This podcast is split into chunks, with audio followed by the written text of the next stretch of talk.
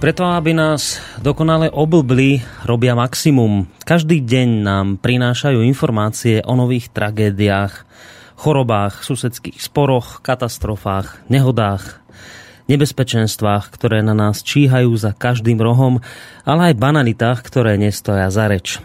Zachádzajú ešte ďalej v mene mieru, umelno rozputávajú mediálne a neskôr aj skutočné vojny, plodiace len ďalšie a ďalšie násilie. Robia všetko preto, aby sme si pripadali unavení, neslobodní, bezcenní. Aby sme zadefinovane a definitívne hľadeli na to, kým naozaj sme. Žijeme v zvláštnej dobe, ktorá je charakteristická obrovským vplyvom masových médií na človeka i celú spoločnosť. Práve médiá formujú naše názory, ukazujú nám cestu, po ktorej by sme mali všetci názorovo kráčať. Hlavné správy televízií sa zväčša začínajú katastrofami, nehodami, tragickými príbehmi. Rovnaké udalosti zaplňajú takisto titulky novín. Bulvarizácia a negativizácia je v médiách prítomná už dlho. V poslednej dobe sa tento stav evidentne zhoršuje. Niekto by mohol tvrdiť, že to, čo sa objavuje v médiách, je predsa odrazom toho, čo sa deje vo svete. Na druhej strane sa však vo svete deje aj veľa dobrých vecí, o ktorých ale médiá zanovito mlčia. Takže ako? Treba sa zbaviť ilúzie, že médiá sú akési dobročinné inštitúcie, ktorých cieľom je chrániť demokraciu a udržiavať ľudí informovaných. Či nebudú aj verne odrážať a prezentovať svet taký, aký je. Je to totiž presne naopak. Vytvorili vlastný svet, akýsi Matrix, v ktorom udržiavajú ľudí. Všetko dobré, morálne a pozitívne, to je nuda. A vo vysielaní to nemá tým pádom čo hľadať. Treba sa zameriať iba na to zlé, zvrátené, na to šokujúce. Vytrénovali ľudí, aby práve toto očakávali. Najväčším prehreškom dnešnej doby totiž nie je byť nemorálny, ale najväčším prehreškom dnešnej doby je byť nudný. Žijeme vére toho najprimitívnejšieho hedonizmu, pretože práve toto primitívne pôžitkárstvo je veľmi výhodným biznisom. Ak ľudia overia, že ich hlavným cieľom je neustále sa zabávať, nakupovať, užívať si, konzumovať, získate tým ako podnikateľ jedným šmahom milióny náruživých odberateľov všetkých tých nezmyslov a zbytočností, ktoré produkujete. Manipulácia zašla tak ďaleko, že už ani nevieme odlíšiť pravdu od lži, realitu od propagandy. A ak sa objaví nejaká alternatívna myšlienka, režimistickí intelektuáli nemajú za úlohu s ňou bojovať či polemizovať, ale ju zdiskreditovať, ignorovať a zosmiešňovať. Do mainstreamových médií sa nemôže nikdy dostať. Ak sa tam predsa len z času na čas dostane, treba jej dať status kuriozity a odplašiť ľudí od toho, aby ju brali vážne. Preto je tam vždy iba v spojitosti s niečím odpudzujúcim, či komickým, buď v súvislosti s nejakými rabujúcimi anarchistami, teroristami či extrémistami, alebo v televízii nechajú prehovoriť nejakú pripitú negramotnú pani niekde na trhovisku, ktorá nevie poskladať vetu, hoci to, čo hovorí, je stokrát väčšia pravda, než to, čo tvrdia režimistickí intelektuáli, rôzni hovorcovia bank, dobre placení analytici a insitní politológovia. Cieľom je vytvoriť svet bez alternatív, svet bez myslenia. K tejto duchovnej vyprázdnenosti prispievajú výrazným dielom práve už toľko spomínané médiá.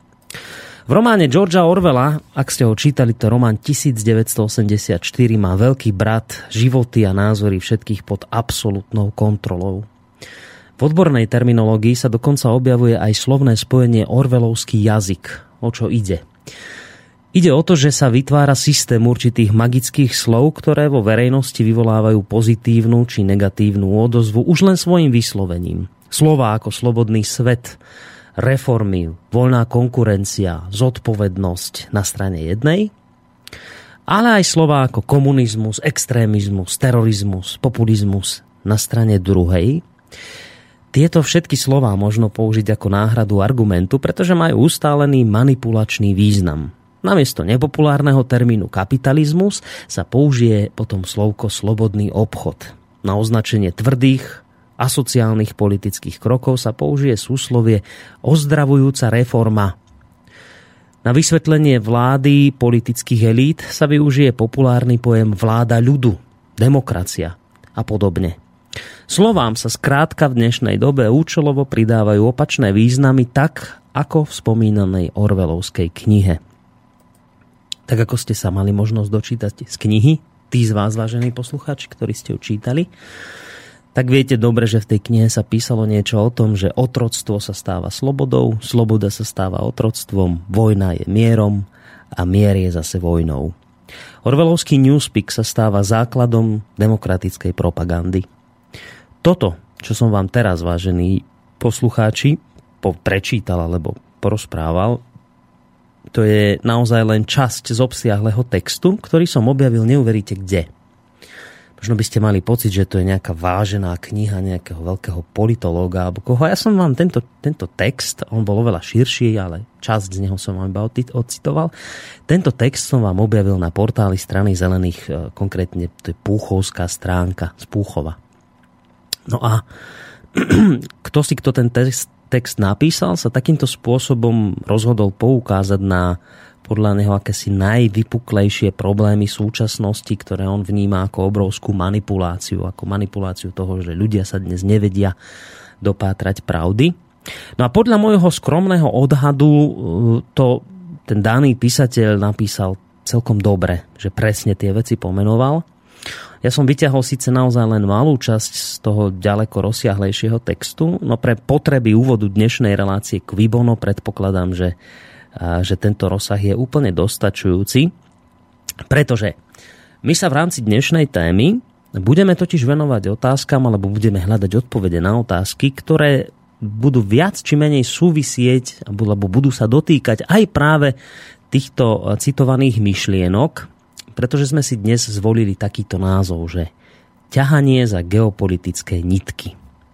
No a ako už samotný názov naznačuje, hoci nie je nejako extra konkrétny a popisný, tak už len ten názov naznačuje, že keďže sa budeme baviť o nejakých geopolitických nitkách, tak už ten názov naznačuje, že vo svete zrejme nie je všetko tak, ako sa to na prvý pohľad javí, tak ako vám to hovoria médiá.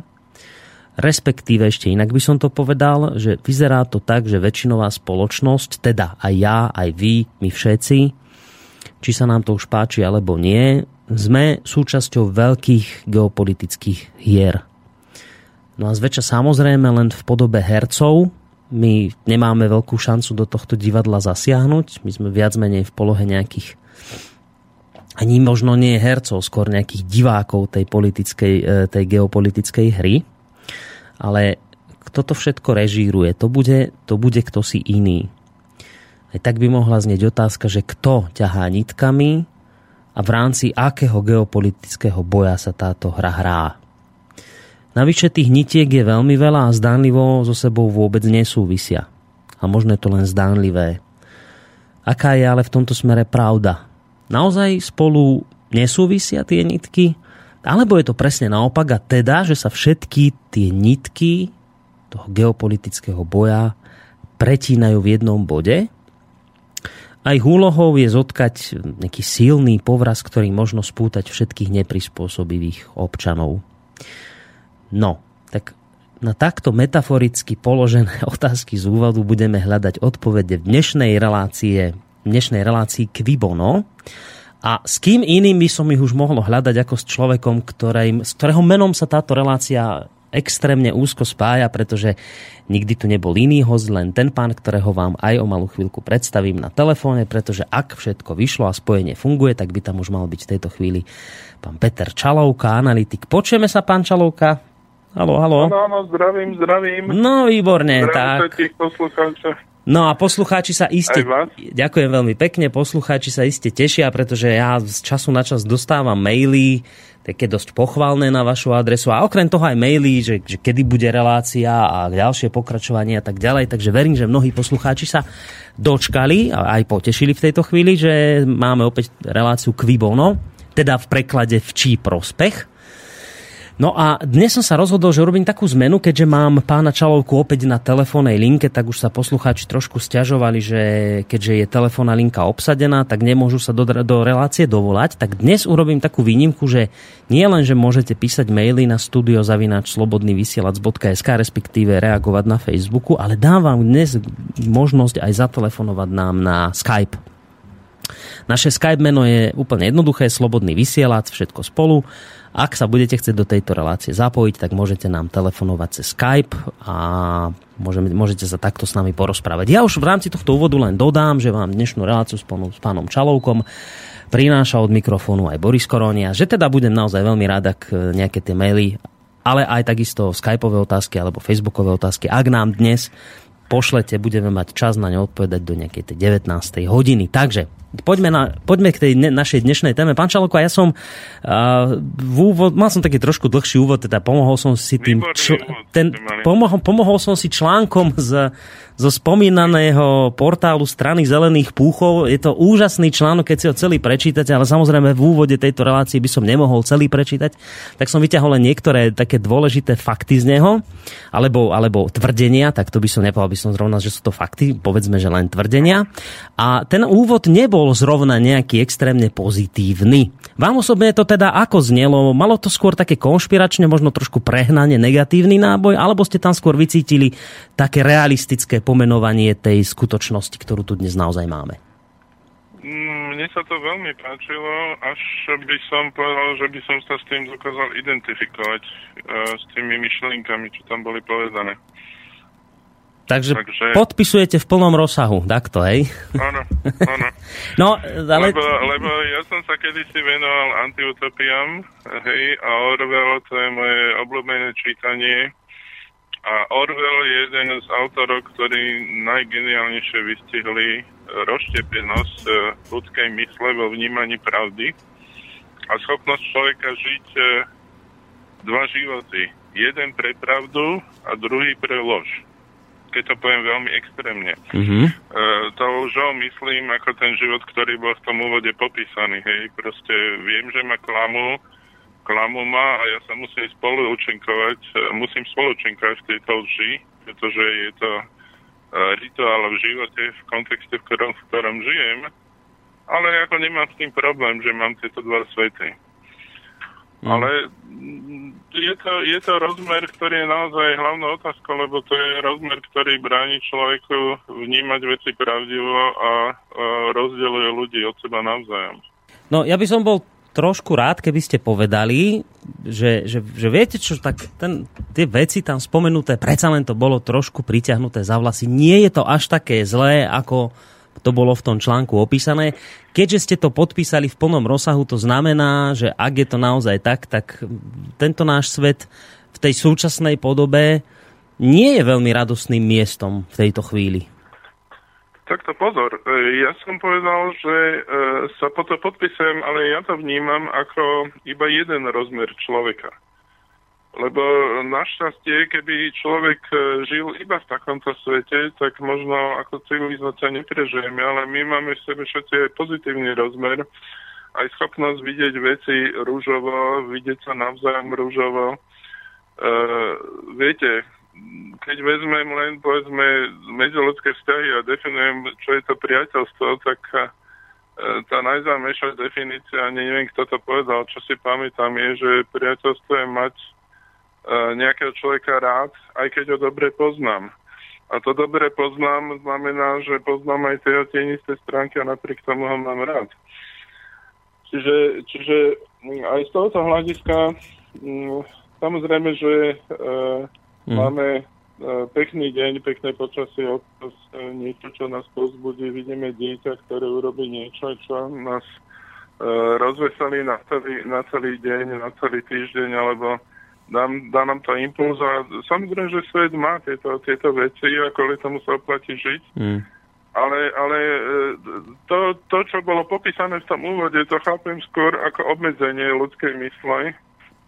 A ja dokonca som v určitom zmysle taký pesimista, že si myslím, že ako civilizácia, tým, že sme sa nedokázali zbaviť tejto svojej rozštiepenosti, kde sme schopní veriť dvom protikladným pravdám. Mm-hmm. Najlepším príkladom je možno komunizmus, keď na jednej strane ľudia chodili a teda žili v tom tej ideológii komunizmu, ako keby náhodou sa s ňou stotožňovali, a potom mali svoj vlastný vnútorný život, ktorý bol často úplne opačný, ale aby sa z toho nezbláznili, keď to boli čestní ľudia, tak jednoducho využili tú schopnosť ľudskej mysle žiť veriac dvom pravdám, ktoré sú protikladné. Áno, tak v tom socializme to bolo dosť evidentné, ale dnes už veľa ľudí ale... tvrdí, tí, tí, títo iní, no nie bežný človek, ale povedzme tí, ktorí sú pri moci, hovoria, že už dnes je to tak nie, že dnes už žijeme slobodu, demokraciu, že dnes už nemusia ľudia žiť dva svety, jeden ten, ktorý vnímajú naozaj, a druhý ten, ktorý vnímajú na oko, že dnes hovoria o tom, že už tá doba pominula, že to už socializmus tu nie je, že je to ďaleko lepšie. Ale to je tá práve určite najmýta, e, pretože e, ja si, e, ja som naozaj tým, že som žil v Rusku, kde tento aspekt bol alebo v Sovietskom zväze, kde tento aspekt bol veľmi výrazný, hej, kde bolo množstvo dobrých ľudí, ale bol, boli nútení ako keby, ja neviem ako to povedať, e, e, tým režimom boli tlačení do určitého rámca, ktorý im absolútne nevyhovoval. A oni, oni potrebovali, ako, aj keď to boli mladí ľudia, často čas, aby si tieto veci uvedomili, aby si uvedomili, že, že jedna vec je pravda a druhá vec je to, čo ich učia. Ale, ale v tejto orwellovskej knihe, ktorú ste spomínali, devätnásťstoosemdesiatštyri, v anglickej verzii bol fantastický doslov od amerického sociálneho psychologa Ericha Fromma, ktorý je najznámejší svojou knihou Umenie milovať. A je to žiak Freud, ktorý naozaj pochopil veci veľmi hlboko v ľudských vzťahoch, ktorý píše: nebuďte naivní a nemyslite si, že táto kniha a double think, ako tá rozštiepená ľudská myseľ so schopnosťou milovať do alternatívnej pravdy a ten, ten newspeak a všetky tie sprievodné javy tej, tej diktatúry platia len pre e, stalinovský totalitarizmus alebo pre komunizmus. To platí aj pre americkú spoločnosť. A to napísal v šesťdesiatych rokoch. Hm. Prosím pekne. Hm. E, a toto je veľmi, veľmi dôležitý poznatok. Všetci ľudia fungujú v tomto režime. A to dáve, dalo by sa ísť do určitej hĺbky, možno ja, tak skúsim, uvidíme, kam to povedia. Mm-hmm. Ale z... Kedy si v tridsiatych rokoch bola taká ako gestalt psychológia, to sa venovala ako čiastočne podobnému rozmeru ľudskej mysle. Ja to veľmi zjednodušujem, veľmi, veľmi. Ale e, bola známa tým, že e, v rámci tých psychologických testov o podstate tej gestalt terapie sa používali obrázky, ktoré mali dvojitý význam. Mm-hmm. E, ten, ten najbližší z nich bola kocka, ktorá bola postavená iba z rebier, a tá sa dala do priestoru, a teraz, keď sa na ňu dlho dívate, tak e, vidíte jednu stranu ako hlavnú, prednú a jednu ako zadnú. Mm-hmm. Teraz dívate sa, dívate a odrazu sa ten obraz preklopí a to, čo ste videli ako zadná, sa stane prednou a, a tá, zadná sa stane, tá predná sa stane zadnou. A táto schopnosť je niečo, čo človek má, čím opäť veľmi zjednodušenie je ako keby určitým základom, že človek sa vždy dokáže inovatívne pozrieť na tú istú vec z rôznych uhlov. Hej? Mm-hmm. A, a toto Táto schopnosť zdeformovala nás človekov, nazveme to tak, určitými vonkajšími okolnostiami, ale aj ako historické dedičstvo je ako keby chorá, a preto je schopná, preto je človek e, e, tak zdeformovaný, že je schopný veriť dvom vylučujúcim sa pravdám. A toto je naj, najväčší prínos tejto knihy devätnásťstoosemdesiatštyri, že v diktatúre sa to veľmi prejaví. A prejaví sa to, bože, ale v dnešnom svete, a v dnešnom svete síce komunizmus už nemáme, ale nemáme ani demokraciu, dokonca by som povedal, že hmm. takom, keď sa dívam na moderný svet, tak mám taký pocit, že nielen, že demokracia dochádza k svojmu úpadku, ale že dokonca umiera a že sa vytráca z toho modernej histórie, z moderných štátov. Hmm. Hovorili ste o tom, že, že dobre, som tomu rozumel, že ak si dnes niekto myslí, že nám padol socializmus a dnes sme už slobodní a máme tu demokraciu a už naozaj k žiadnym manipuláciám nedochádza, takže je to naivita toto si myslieť. A, ale ako som čítal aj v tom, aj v, v tom úvode, tak uh, tam sa spomínalo, že tá manipulácia zašla až tak ďaleko, do, už v dnešných časoch tá manipulácia zašla až tak ďaleko, že bežný človek, ktorý pracuje, cho, už, už nedokáže odlíšiť pravdu od lži a realitu od propagandy.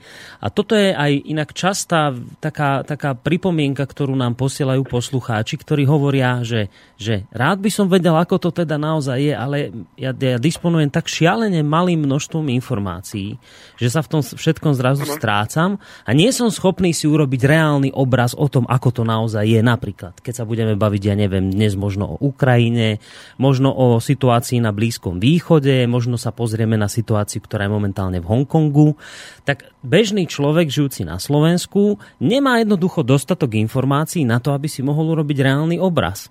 A teraz sa ľudia pýtajú, no a ako v tejto situácii, ako v tejto dobe takýchto mediálnych manipulácií mám teda postupovať, aby som vôbec vedel odlíšiť pravdu od lži a teda realitu od propagandy. Dá sa to ešte vôbec dnes urobiť? Môže toto urobiť bežný radový občan?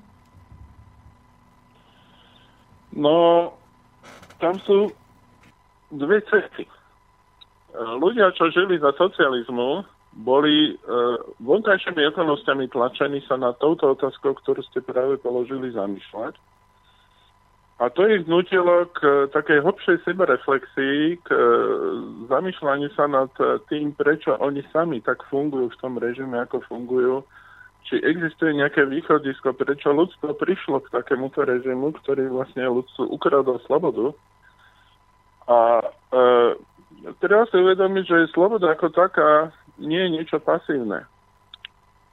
Sloboda je vlastnosť, ktorá je kreatívna, tvorivá a e, človek, aby bol slobodný, musí vynaložiť určité úsilie, musí na sebe pracovať. To je, to je základná funkcia človeka, to prvé v živote. Ako človek môže využiť slobodu, keď sa ako dieťa začína uh, venať hlbšie sebareflexii a dospieva a uvedomí si, že je človek, ktorý má vlastné názory a môže si formovať svoje názory a má myseľ, ktorú môže požiadať ďalšie funkcie uh, svojho ja, tak uh, uh, sa mu... ako sa môže stať e, plnohodnotnejším človekom, hej? Môže stvoriť ako keby sám seba. To je prvá základná vec, len e, bohužiaľ ten svet, kde sme postavení, je postavený na pasivite. E, e, keby som e, práve, práve e, tento psycholog, sociálny psycholog, ktorý som spomínal, Erich Fromm, má takú zaujímavú knihu Útek od slobody, kde vysvetľuje, že ľudia s tou svojou pasivitou alebo tým pasívnym režimom v živote sa dostajú do polohy, že nedokáže byť slobodný.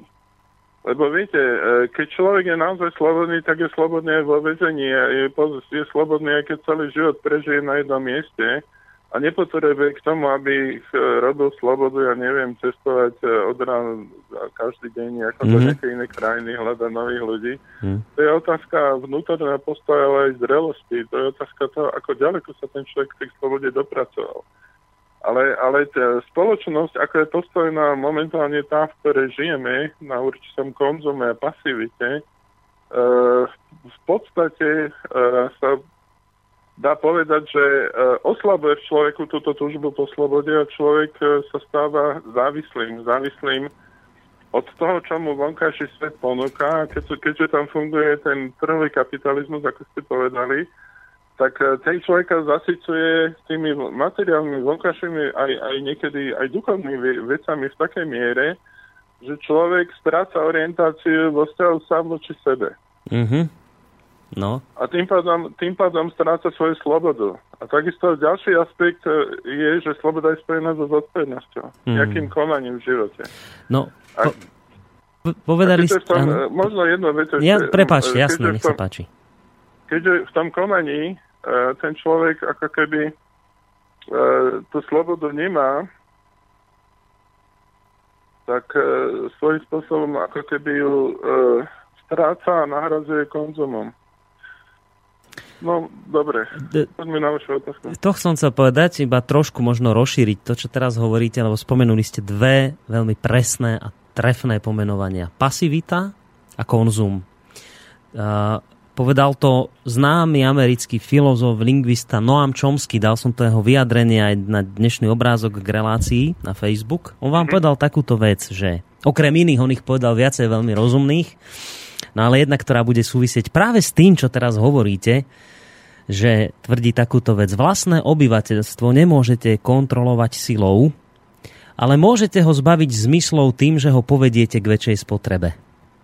Toto povedal Noam Chomsky a vy vlastne tvrdíte to isté, že jednoducho ľudia stratili zmysel pre hľadanie pravdy preto, lebo sa podarilo či už reklame alebo médiám ľudí natiahnuť na konzum, začali túžiť po rôznych veciach, čiže obrovská spotreba, stále väčšia a väčšia, konzum ľudí ženie dopredu. A okrem toho aj obrovská pasivita, ktorá ide s tým všetkým ruku v ruke. A toto inak píše aj poslucháč na Facebooku, ktorý tvrdí, že jeho názor je taký, že všetky tie nitky, o ktorých tu budeme dnes rozprávať, držíme v rukách my a sú navzájom poprepájané. A ďalej dodáva, že celý tento systém stojí na nás spotrebiteľoch, priamo našimi rozhodnutiami a voľbami priamo ovplyvňujeme, čo sa bude vyrábať, či to bude zlá alebo dobrá kvalita, čo chceme žiť a ako to chceme žiť. A tí hajzli hore na to len reagujú, ale reagujú po svojom a využívajú naše nereagovanie, tvrdí, tvrdí poslucháč, že teda máme tu, máme tu pasivitu, teda to naše nereagovanie, máme tu konzum obrovský a máme tu zároveň ešte, ako mi tu ukazuje jeden poslucháč cez okno, že ešte tu máme k tomu všetkému aj obrovský informačný pretlak. Že tieto tri veci, že keď sa... Nečistenie, doslova. Takže môže byť, že tieto tri, povedzme, veci, keď sa spoja dokopy, alebo taká informačná hmla, že to, to jednoducho z nás urobí ľudí, ktorí nie sú schopní nájsť alebo vyseparovať teda tú pravdu a vidieť napríklad aj v to, tie také veci, že, že kto teda ťahá tými nitkami, ako je to vzájomne poprepletané, že, že tá pasivita, ten, to zamorenie informačné a, a ten konzum, že toto všetko z nás robia také neschopno konajúce bytosti?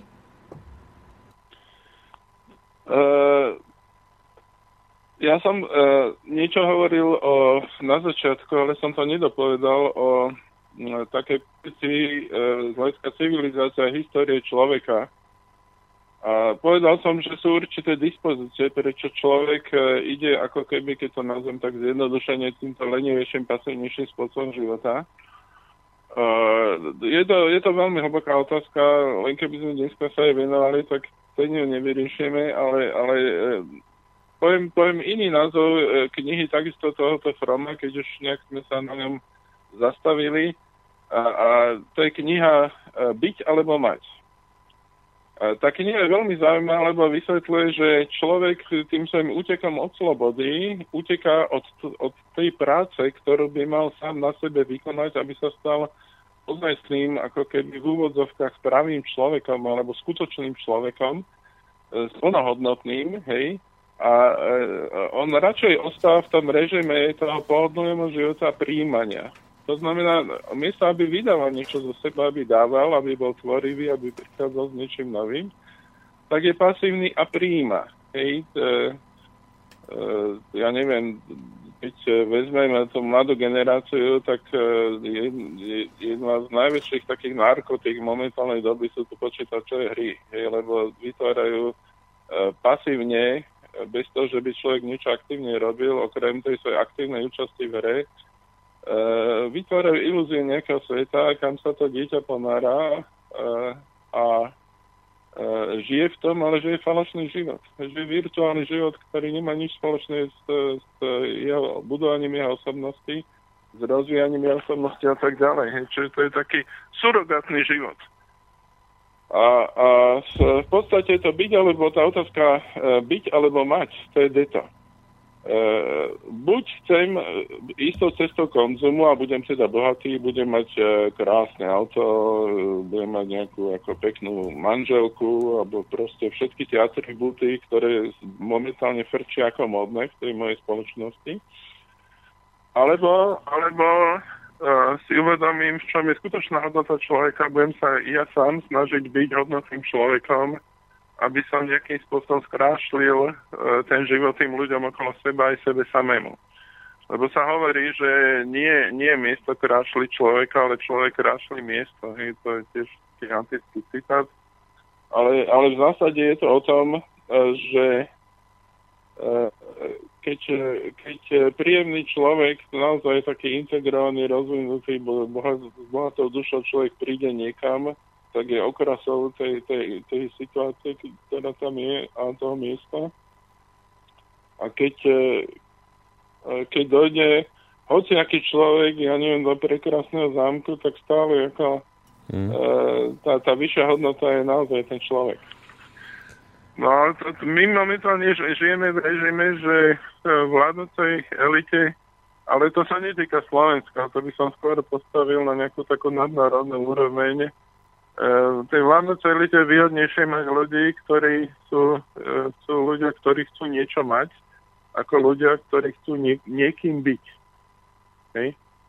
Čiže, sú ľahšie ovládateľní? Hľadiska, sú sú tak... ľahšie ovládateľní jednak. Hej. To znamená, mm. že dochádza aj celkovo k primitivizácii vzdelávania. Keď vezme, e, porovnáme vzdelanie na Slovensku dneska, vzdelanie v Československu pred tridsiatimi rokmi, to je obrovský rozdiel. E, obrovský rozdiel v rozhľade, ako čo to vzdelanie poskytuje a tak ďalej a tak ďalej. Ale, ale to sa týka všeobecne všetkých oblastí. No ale viete, zase ten život má svoje prirodzené cykly a niekedy to vzdelanie je hore a niekedy dolu. No to sa striedajú múdrejšie a hlúpejšie ako cykly v dejinách ľudstva. Takže to, to tiež treba chápať ako také nejaké hlbšie kontextu, že nie, nie je to len teda rozmer, ktorý, ktorý by existoval dneska, ale on má svoje historické príčiny. No ale e, vedie to naozaj k tomu, že väčšina ľudí, e, e, ako bola položená tá otázka tým poslucháčom, nevie čítať súčasnú situáciu vo svete, e, nevie čítať tam množstvo konfliktov a negatívnych vecí, nevie rozlišiť, e, čo, čo sa javí ako negatívne, by mohlo byť pozitívne a to, čo sa javí ako, ako e, zlé, tak e, v podstate, či je to zlé, alebo či je to dobré, hej. A tá, takáto je práve dnešná situácia. Takéto sú tie ge, geopolitické nitky, ktoré sme tam nazvali, mm. že vo svete sa to deje tak veľa a tak sa to rýchlo mení, že, že človek si to nevie urovnať v hlave a keď, keď naozaj cieľene potom nejde, nerozmýšľa, tak je to, je to ako keby sa ocitol v informačnom smetisku. A, a tie informácie mu časom začnú smrdieť a ho odpudzujú, pretože si nevie z nich vybrať. Mm-hmm.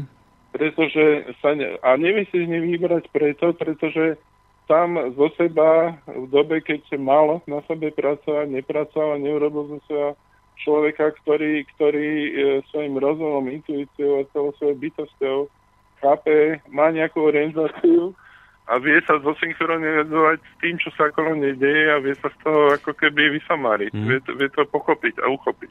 No, uh, poslucháč nám tu poslal mail ešte pred reláciou. On ani netučil, že čo sa my budeme rozprávať a otvorene povedzme, že ani my sme to ešte presne nevedeli, lebo táto relácia je do veľkej miery aj improvizáciou, čo je fajn podľa mňa.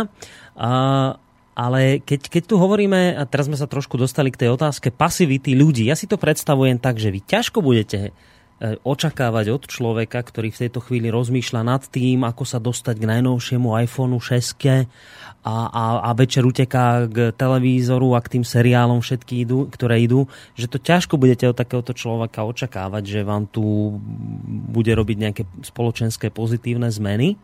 Lebo je proste v tej bubline spotrebno, pasívnej, takého konzumenta mediálneho. Ale poslucháč sa pýta, že čo s takýmito ľuďmi robiť. On v jednej zo svojich otázok, ja potom prečítam ten celý jeho mail, len teraz prejdem na úvod k jeho otázkam. Tak v prvej otázke sa pýta, že takúto vec, že dá sa presvedčiť ľudí, nech majú záujem mimo seba aj o svoje okolie, o suseda, aby mali záujem ďalej rozvíjať prosperitu na tom, čo máme? Dá sa nejakým spôsobom takýchto ľudí, povedzme takého človeka, ktorého som teraz popísal, taký všeobecný prototyp človeka dnešnej doby, ktorý teda túži po nejakých materiálnych veciach a túži sa zabávať to, čo mu ponúkajú médiá, hej? Tak poslucháč sa pýta, dá sa takéhoto človeka nejako presvedčiť, aby to prestal robiť, aby sa začal zaujímať mimo seba aj o dianie okolo seba, o ľudí, ktorých okolo seba má, o spoločnosť, ktorú môže posunúť aj svojim pričinením kam si ďalej? Dá sa nejako takýchto ľudí presvedčiť? Uh,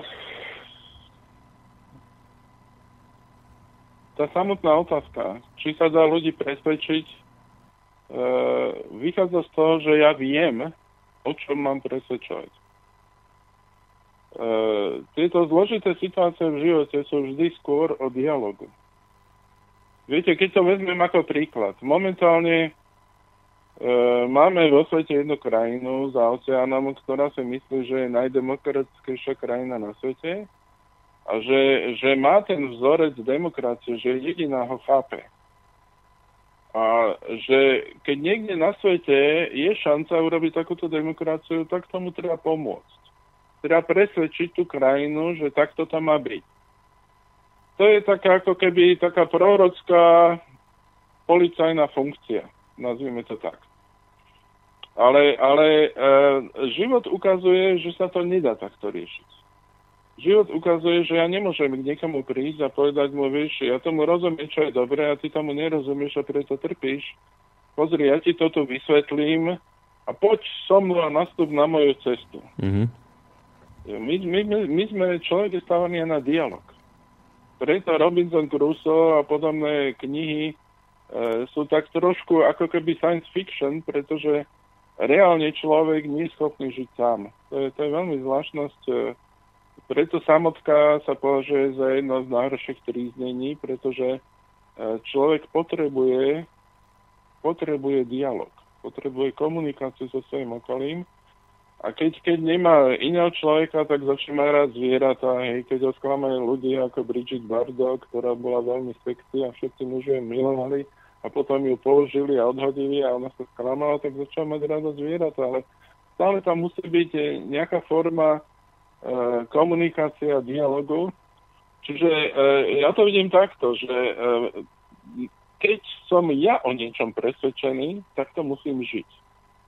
A toto je najslabšie miesto. Veľa ľudí, prečo, prečo náboženstva, keď si vezme stredovek, prečo kresťanstvo sa dostalo do fázy, že jednoducho tlačilo ľudí k tomu, aby verili a tomuto spôsobu z začiatku dokonca im hrozili smrťou, keď neprestúpia na kresťanskú vieru. Potom používali inkvizíciu, používali nátlak. Prečo vôbec takto malo zdegenerovať tak fantastická myšlienka ako kresťanstvo? Ona zdegenerovala preto, pretože tí, ktorí mali byť jej nositeľia, nedokázali tú myšlienku žiť. A, a jediný spôsob, ako, ako naozaj môžete pres, pres, presvedčiť povedzme, e, iných ľudí, aby žili podľa tej vašej viery alebo podľa toho vášho hodnotového systému, je, že vy sám to budete žiť naplno na sto percent a svojím životom dokážete, ako iným príklad ich pritiahnete v dialogu, ale nie v donúcovaní, že áno, toto je cesta, ktorou sa dá ísť. Mm-hmm. Len, len my sme vychovaní netrpezlivo, no. Čiže keď sa poslucháč pýta, že či sa dá presvedčiť ľudí, tak áno, dá vlastným príkladom. To je jediná vlastným cesta. Príkladom mm-hmm. A tým, že ja sám tú hodnotu, ktorú hlásam, budem žiť na sto percent. Toto je ale dôležitý dodatok. Mhm. A tento istý poslucháč ešte dal aj druhú otázku, ona tak trošku súvisie s tou prvou, že pýta sa takú vec v druhej otázke, že dá sa bez katastrofy zmeniť pohľad na život u ľudí, že ich život stojí, poviem to tak trošku inak, ako to napísal, aby to nebolo neslušné, stojí za nie veľa a ich pričinenie, a že to môžu meniť, ak chcú, lebo ak to meniť nebudú chcieť, tak sa dostanú do situácie, že to meniť budú musieť a budú mať holý zadok. Čiže pýta sa, dá sa aj bez katastrofy zmeniť pohľad na život ľudí? Alebo musí vždy prísť niečo veľmi zlé?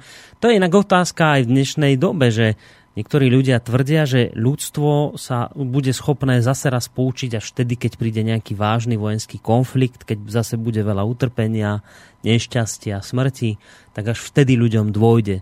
Niektorí ľudia tvrdia, že človek je tvor nepoučiteľný a že vždy sa nejaké veľké spoločenské zmeny diali až vždy vtedy, keď došlo k nejakým katastrofám. Takže je možné bez katastrofy, je možné bez katastrofy zmeniť pohľad ľudí na život, na spoločnosť, nejaké také, že vidieť, že pozor, prichádza spoločenská zmena a my ju môžeme, my ju môžeme urobiť aj bez takýchto kadejakých mimoriadne negatívnych dopadov, alebo vždy musí byť nejaká katastrofa, aby boli ľudia schopní pochopiť, že prichádza nejaká spoločenská zmena.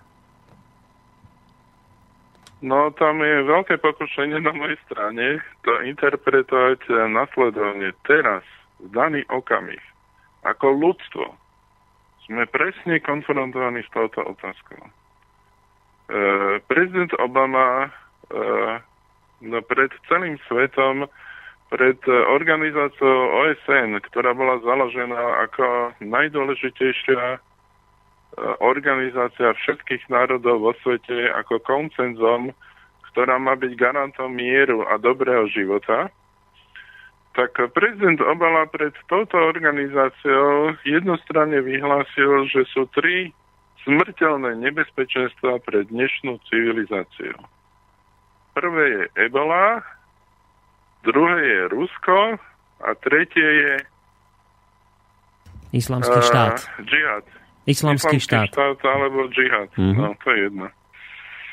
Čiže, čiže to je... Toto, táto veta vôjde do histórie ako vyhlásenie a ak sa nebude vyvíjať e, tá geopolitická situácia správnym smerom a ekonomická vo svete v kombinácii ako vyhlásenie tretej svetovej vojny oficiálne na celosvetovej úrovni. Pretože to aj je vyhlásenie. Obama hovorí, je Rusko, ktoré je našim nepriateľom menej e, na úrovni e, smrteľného vírusu Ebola, proti ktorému nie je ochrany, a na úrovni Islamského štátu, ktorý, to sú najväčšie zvieratá a vrahovia momentálne na svete a najväčšie nepriateľ všetkých národov. A medzi týmito dvomi je Rusko. A tým Obama, budem to interpretovať ďalej, Obama tým hovorí. Bush pred ním, mladší Bush pred ním povedal, v boji s terorizmom, ktorý s nami je proti nám. Ja to vulgarizujem, ale v zásade to povedal. Uh-huh. Teraz dochádza prezident Obama a hovorí, my sme tí, ktorí všetkým pomáhajú, my vieme riešenie. E, dokonca čierny prezident Obama hovorí, my sme vyššia rasa. To bez akýkoľvek teraz e, rasistických náražok. E, to znamená človek, ktorý e, sám by mal dobre chápať. Čo to znamená, keď niekto povie, že je vyššia rasa, tak hovorí, my Američania sme tá vyššia rasa, lebo tí ľudia, ktorí sú nadelení tým právom byť svetový policajt a byť e, distribútor demokracie vo svete. On hovorí, e, musíte nás chápať, Rusko je nepriateľ, keď nás nechápete, aj vy ste náš nepriateľ. Počkajte, toto, to ste ma zaskočili, to aby som nezabudol, že to kde povedal, že je vyššia rasa Američan, alebo Američania, že sú vyššou no, rasou. No on to nepovedal vyššia rasa, on povedal, že... E, On to nám pri viacerých príležitostiach povedal, že my, Američania, sme boli nadelení ako keby špeciálnym darom, že teda mm, my riešime tie svetové problémy a my sme tí, ku ktorým sa všetci obracajú. Mm. Ale nepriamo, nepriamo, to, to je na dlhú diskusiu, nepriamo z toho vyňal Američanov zo sveta a postavil sa tak, že Američania a zvyšok sveta. Mm. A nepriamo je to naozaj myslenie akože vyššej rasy, lebo odtiaľ je iba krok fašizmu. Keď pôjdeme ďalej, to teraz ako, nie, nie je môjim cieľom, ako teraz hovorí, že Amerika je fašistický štát, ale preveďme si to do reálneho jazyka Ameriku a demokraciu. Spojené štáty mesiac a pol alebo dva mesiace dozadu Jimmy Carter, bývalý americký prezident, ktorý je veľmi významný, pretože to bol prvý americký prezident, ktorý zaviedol ľudské práva ako vyjednávací faktor v medzinárodnej svetovej politike. Najmä v rokovaniach so Sovietským zväzom a s komunistickým blokom. A, a česť klobúk dole za to, že to urobil. To je jeho veľká zásluha. Tak Jimmy Carter vyhlásil, Spojené štáty americké už nie sú demokratickým štátom. E, vyhlásil to preto, pretože po septembri dvetisícjeden došlo k katastrofálnemu obmedzeniu ľudských práv a teraz to neviem, mnohí poslucháči to možno nebudú vedieť, ale po škandále, keď ušiel Snowden, tak sa Amerika, C I A jednoducho pomocou zákona donútila americké poštové servery e-mailové, ktoré boli v súkromných rukách, zverejniť mená, identitu a, a hesla všetkých zákazníkov, aby si mohli prezerať ich maily, aby ich mohli skrínovať. A to sa teraz stalo, to došlo vyšlo, zaznelo taká veľmi malá správa v médiách, ale tá správa, ktorá má katastrofálny dopad. Všetky mailové servery vo svete, Gmail, Yahoo, akékoľvek, ktoré existujú v Amerike, museli takisto odhaliť tieto identitu osob a osobné údaje americkej spravodajskej službe pod hrozbou trestu súdneho rokovania a súdneho príkazu vykonať tento, tento krok. To znamená, e, máte e-mail niekde na Yahoo a tak ďalej, zabudnite na nejakú e, ochranu informácií. Ochrana informácií bola zrušená v Spojených štátoch. Oso- ochr- myslíte napríklad... ochrana osobných údajov asi skôr? E, a čo som povedal? Ochrana informácií.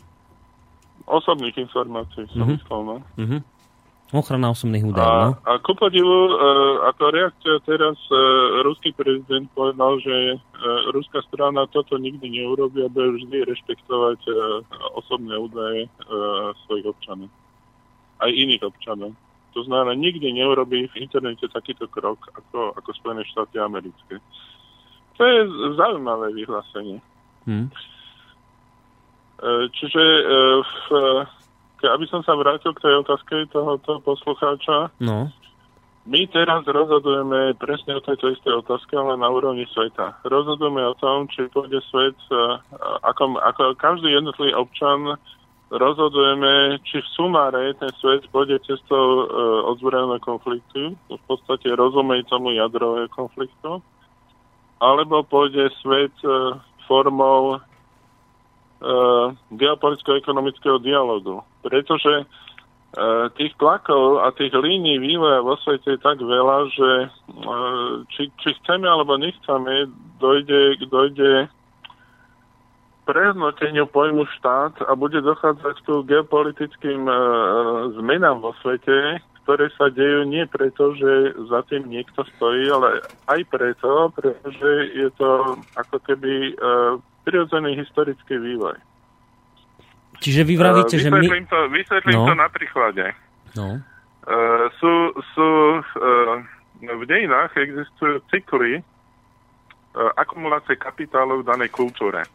To, to, veľmi zjednodušene povedané, je to, je, je to o cykloch jednotlivých civilizácií. To sme bola... My sme o tom už hovorili, že momentálne končí éra anglosasko-atlantickej civilizácie, kde v podstate Británia a postupne s príchodom z Británie do U S A, U S A ako keby boli vrcholom svetovej civilizácie z hľadiska ekonomiky, z hľadiska kapitálu, rozvoja tých priemyselných revolúcií alebo tých, tých technologických, nazveme to revolúcií, a prínosu pre svet a pre ostatné civilizácie, ale už si prešli svojím zlatým vekom.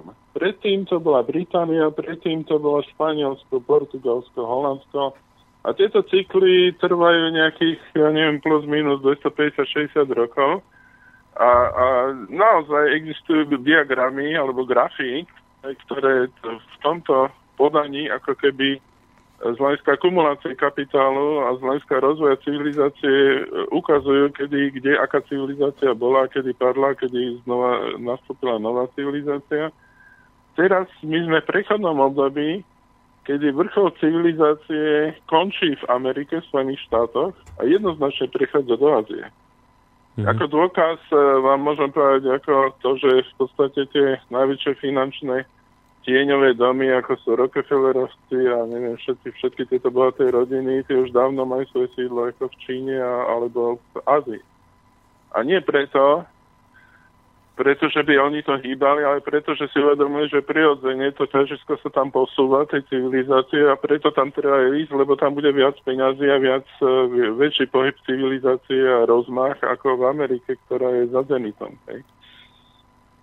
Čiže my čiže, teraz... Čiže, Čiže ano. My teraz zažívame nejaké také, dalo by sa povedať, až kľúčové obdobie, kedy jednoducho... Rozhodne najkľúčovejšie obdobie v dejinách. Kedy... Najkľúčovejšie, lebo uh-huh. jednak dochádza k tejto prirodzenej zmene civilizácií a to nemôžeme ovplyvniť a to neovplyvní ľudia. Ale do toho jednotlivé štáty zasahujú a napríklad Spojené štáty sa pokúšajú to zastaviť, ale to sa nedá zastaviť. No a akým spôsobom ale... sa to pokúšajú zastaviť? Ako to môžeme, na, na, na, na akých konkrétnych prípadoch to môžeme vidieť? Akých konkrétnych príkladoch? Čím sa to pokúšajú Spojené štáty zastaviť? Akými krokmi? No geopolitickými... Uh...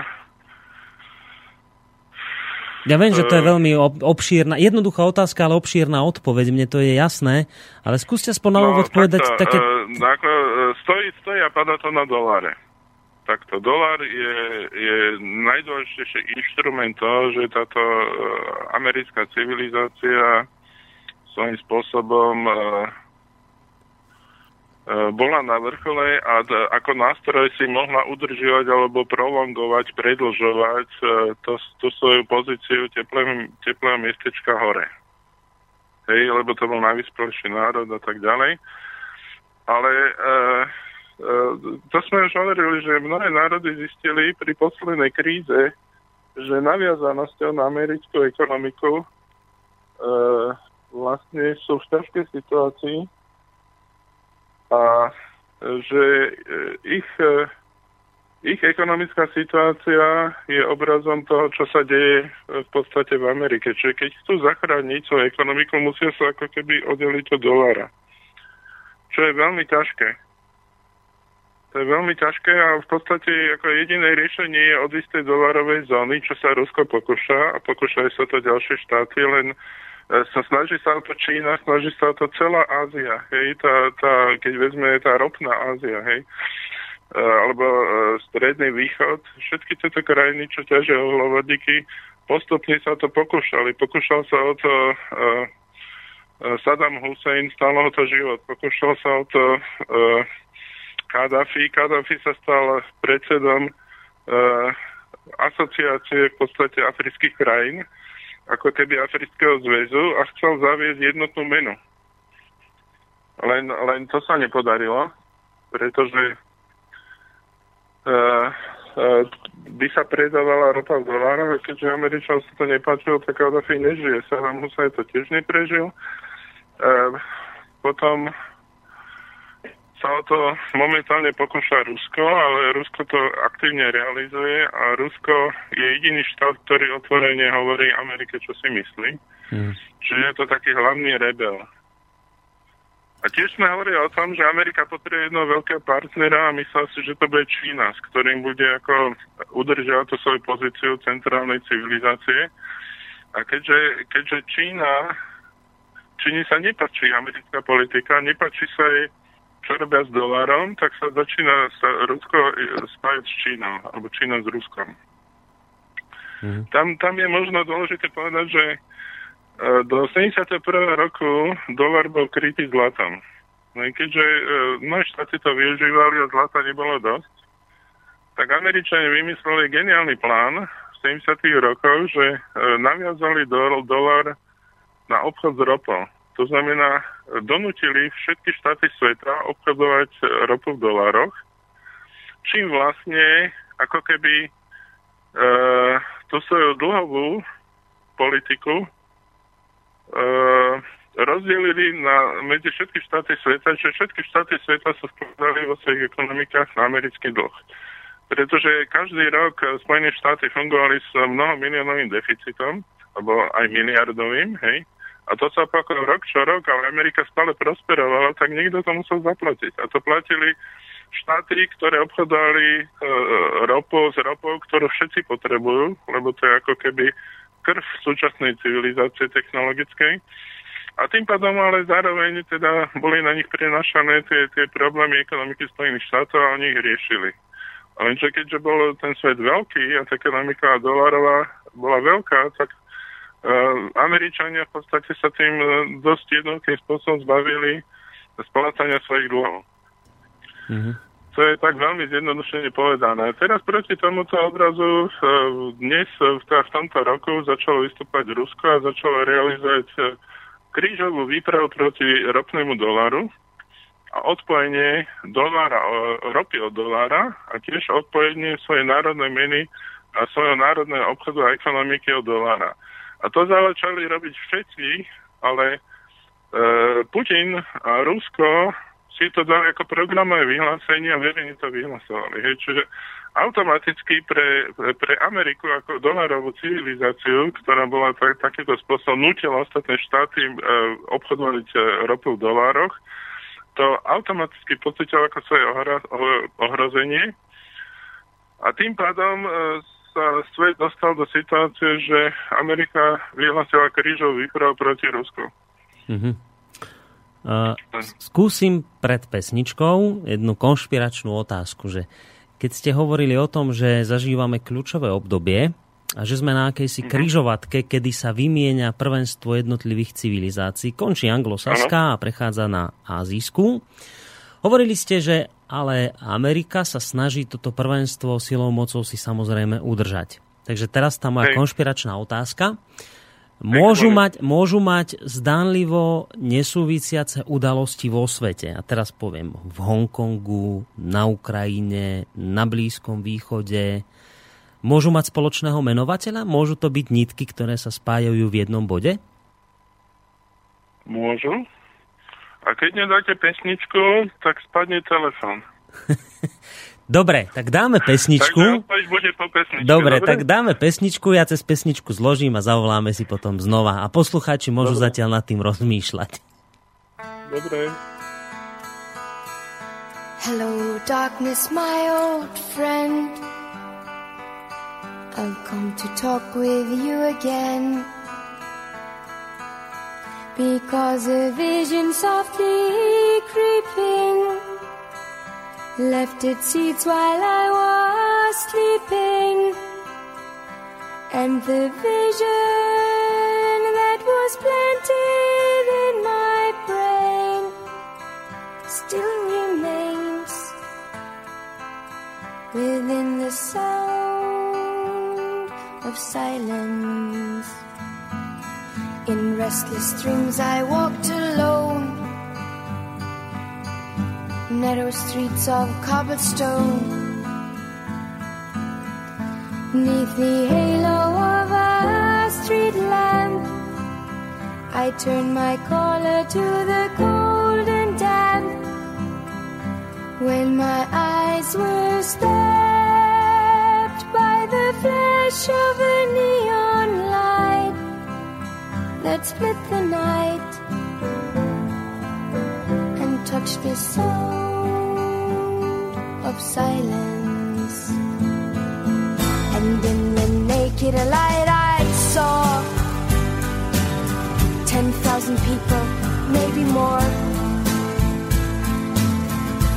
people talking without speaking, people hearing without listening, people writing songs that voices share, and no one dare to stir the sound of silence. Things that I you do not know, silence like a cancer grows. Here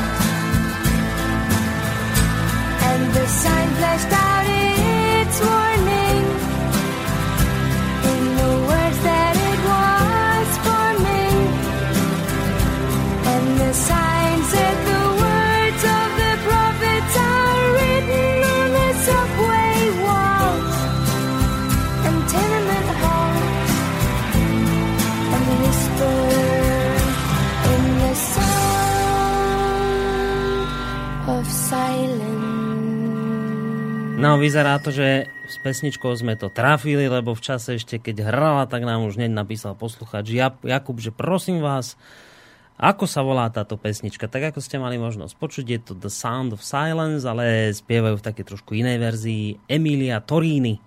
Takto si ju možno nájdete, hádam aj na, na, YouTube, na YouTube.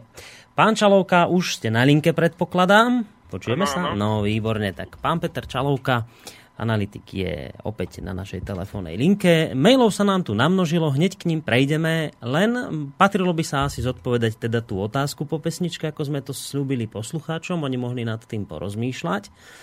A teraz skúška správnosti, skúsi dať odpoveď pán Čalovka, ako to teda je s tými rôznymi udalosťami, ktoré m, mám pocit, že na prvý pohľad, na prvé počutie spolu nesúvisia, pretože niečo sa deje na Ukrajine, niečo sa deje na Blízkom východe, to je predsa vzdialené kilometra a kilometra, a ešte ďalej sa niečo deje niekde v Hongkongu. A teraz už len kvôli tej diaľke má človek pocit povedať taký, taký nejaký záver, že, že no, tak to sú veci, no, to sa všetko, všetko deje naraz, ale to spolu nesúvisí. A teraz tá otázka, tak súvisí či nesúvisí? Má to teda spoločného menovateľa? Má to spoločného menovateľa, ale je to veľmi široká otázka, viete, lebo vy chcete, aby som dal kľúč k čítaniu svetovej geopolitiky v jednej vete, alebo dvoch? Aj v troch, medzi môžete aj tri. K, ale e, povedzme si fakty o U S A. Mm-hmm. E, U S A stratili tú identitu demokratického štátu. Ako sám prezident Carter, bývalý prezident U S A, povedal. Trošku tam mám spätnú väzbu. Nie to teda, to prežijem. Ale... Je to lepšie? Áno. Teraz je to, to vynikajúce. Dobre. E, začali zbierať biometrické dáta o všetkých svojich občanoch, majú prístup k ich e, osobnej pošte. E, vyzerá to tak, že majú prsty v zastrelení Boeingu na Ukrajine, kde zomrelo x ľudí, a to je už veľmi vážny krok. E, Spojené štáty spolu s NATO a E Ú dali zelenú na zabíjanie ľudí na občiansku vojnu na Ukrajine. Táto, tam dochádza k programovanému zabíjaniu e, ľudí, civilistov aj vojakov. A sú tam tisíce ľudských obestí, e, obetí. A ministerstvo zahraničných vecí to systematicky odmieta. A médiá, prevažne vlastnené U S A vo svete, na všetkých kontinentoch, to ignorujú, respektíve to, to falzifikujú. Čiže z vedomí Spojených štátoch sa hovorí, Spojených štátoch sa hovorí nepravda. Čiže máme tu nasledujúci paradox. Demokraciu vo svete hají so zbraňou v ruke a bojuje za ňu nedemokratický štát U S A. Štát, ktorý v podstate sa stále viac svojimi formami približuje totalitaristickej krajine. Lebo existuje ešte iný štát, ktorý sto percent kontroluje internet, tak ako teda e, to robia v U S A, a to je e, Severná Korea. Ale neviem o tom, že by v Európe a, a e, v nejakých iných štátoch tajná služba e, tlačila e, ministerstvo spravodlivosti, aby donútilo e, e, internetové sociálne siete a mailové servery odhaliť identitu e, ľudí a súkromnú poštu ľudí voči štátu, voči štátnej organizácii. Čiže to, toto sú už také precedencie, ktoré, ktoré s demokraciou nemajú nič spoločné. A, a táto, táto krajina, ktorá doteraz bola e, hegemónom z hľadiska e, svojej pozície e, emitenta alebo vydavateľa e, celosvetovej rezervnej meny dolaru. E, túto pozíciu strácala, strácajú okrem iného aj kvôli tomu, že končí e, historický cyklus, e, ktorým jej táto pozícia bola nadelená, toho svetového ako lídra. A e, ona si myslí, že to zmanéžuje. E, a zmanéžuje to zásahmi do geopolitiky iných štátov a na toto si Spojené štáty vyvinuli technológiu. Spojené štáty majú technológiu na manipulovanie re- revolúcií e, v iných krajinách, lebo a, ako môžete, a, čo sú vlastne dejiny? V povedzme si to takým, takým zjednodušeným pohľadom. Dejiny je, sú fázy, keď sú tzv. Revolúcie, keď dochádza k zmene. Z pohľadu jednotlivca tá revolúcia je určitý okamih, keď tie dejinné udalosti sa menia spôsobom, že keď sa indi človek zapojí do tých udalostí, tak môže ovplyvniť výsledok, môže ovplyvniť dejiny. To je napríklad pád komunizmu, keď ľudia chodili štrngať kľúčmi na ulicu a v podstate mali šancu sa dostať do vlády, lebo v podstate tá prvá, prvá vláda po páde komunizmu to boli samozvanci. Keď to poviete, ako, keď si to povieme ako z mosta do prosta. Hej. To boli ľudia, ktorých nikto nevolil, ktorí náhodou sedeli v nejakom klube, alebo s prepáčením, teraz to tam tak trošku s nadhľadom v krčme nejakej a bavili sa o politike, o tom, čo sa stalo v Prahe, keď bola demonštrácia študentov. A tak sa rozhodli, že pôjdu do vlády a povedali svoje stanovisko, začali ho spisovať a takto sa sformovala taká nejaká autonómne nezávislá vláda, ale ktorá nebola menovaná a nebola, nebola ľuďmi zvolená. Ale, ale títo ľudia, a nielen tá vláda, aj tí ostatní ľudia mali možnosť priamo účinkovať v dejinách. A potom sú zase v dejinách cykly, keď sa už vytvorí nejaká volená vláda, všetko sa zastabilizuje a už sa na tie dejiny nedá vplývať. Už, už to je všetko zabehané. Vezmite si napríklad Spojené štáty. Tam revolúcia nebola hodne dlho, a tam máte, ten život je veľmi zabiehaný a dokonca strašne nudný. Hej, tam máte dve strany a tie sa striedajú. V podstate je to viac menej, je to ako hodenie korunou. Ale, ale nemáte tam slobodu, nemáte tam e, možnosť nejakého zásahu, ale e, neviem, vy poznáte, pán redaktor, t- takého autora Carnegieho, ktorý písal o tom, ako si získať priateľov. Ako áno, si... áno, Dale Carnegie sa volá, áno. Áno, Dale Carnegie. A to, to predpokladám, že veľa poslucháčov pozná toto Dale Carnegieho. E, to bola veľmi zaujímavá kniha, ktorá vyjadruje do určitej miery mentalitu Američanov. Lebo e, v podstate je to taký matematický návod, že keď budeš robiť toto, toto v medziľudských vzťahoch, budeš hovoriť komplimenty takýmto spôsobom, pochváliš vlasy, úradničke pri okienku, e, tak sa ľudia budú mať radi. Čiže je to ako keby také programované správanie, ktoré pri určitom spôsobe programovania svojho chovania vám zaručí pozitívnu odozvu.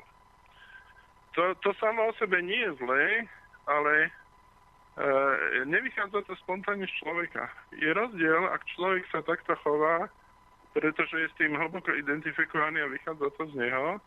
A je, je rozdiel, keď človek sa takto chová, lebo je to napísané v knihe Dale Carnegieho a ten človek to, to používa utilitárne, lebo vie, že keď takto sebe správať, tak bude mať takúto odozvu. Ale uh, čo je, čo je protipolom takéhoto správania? Protipolom je, že bola napísaná kniha Anti-Carnegie. E, to teraz naozaj by som si nedovedal povedať, že kto ju napísal, ale, ale tá kniha v podstate je tiež z Ameriky a vyvracia túto koncepciu, lebo hovorí, kde sú slabé miesta.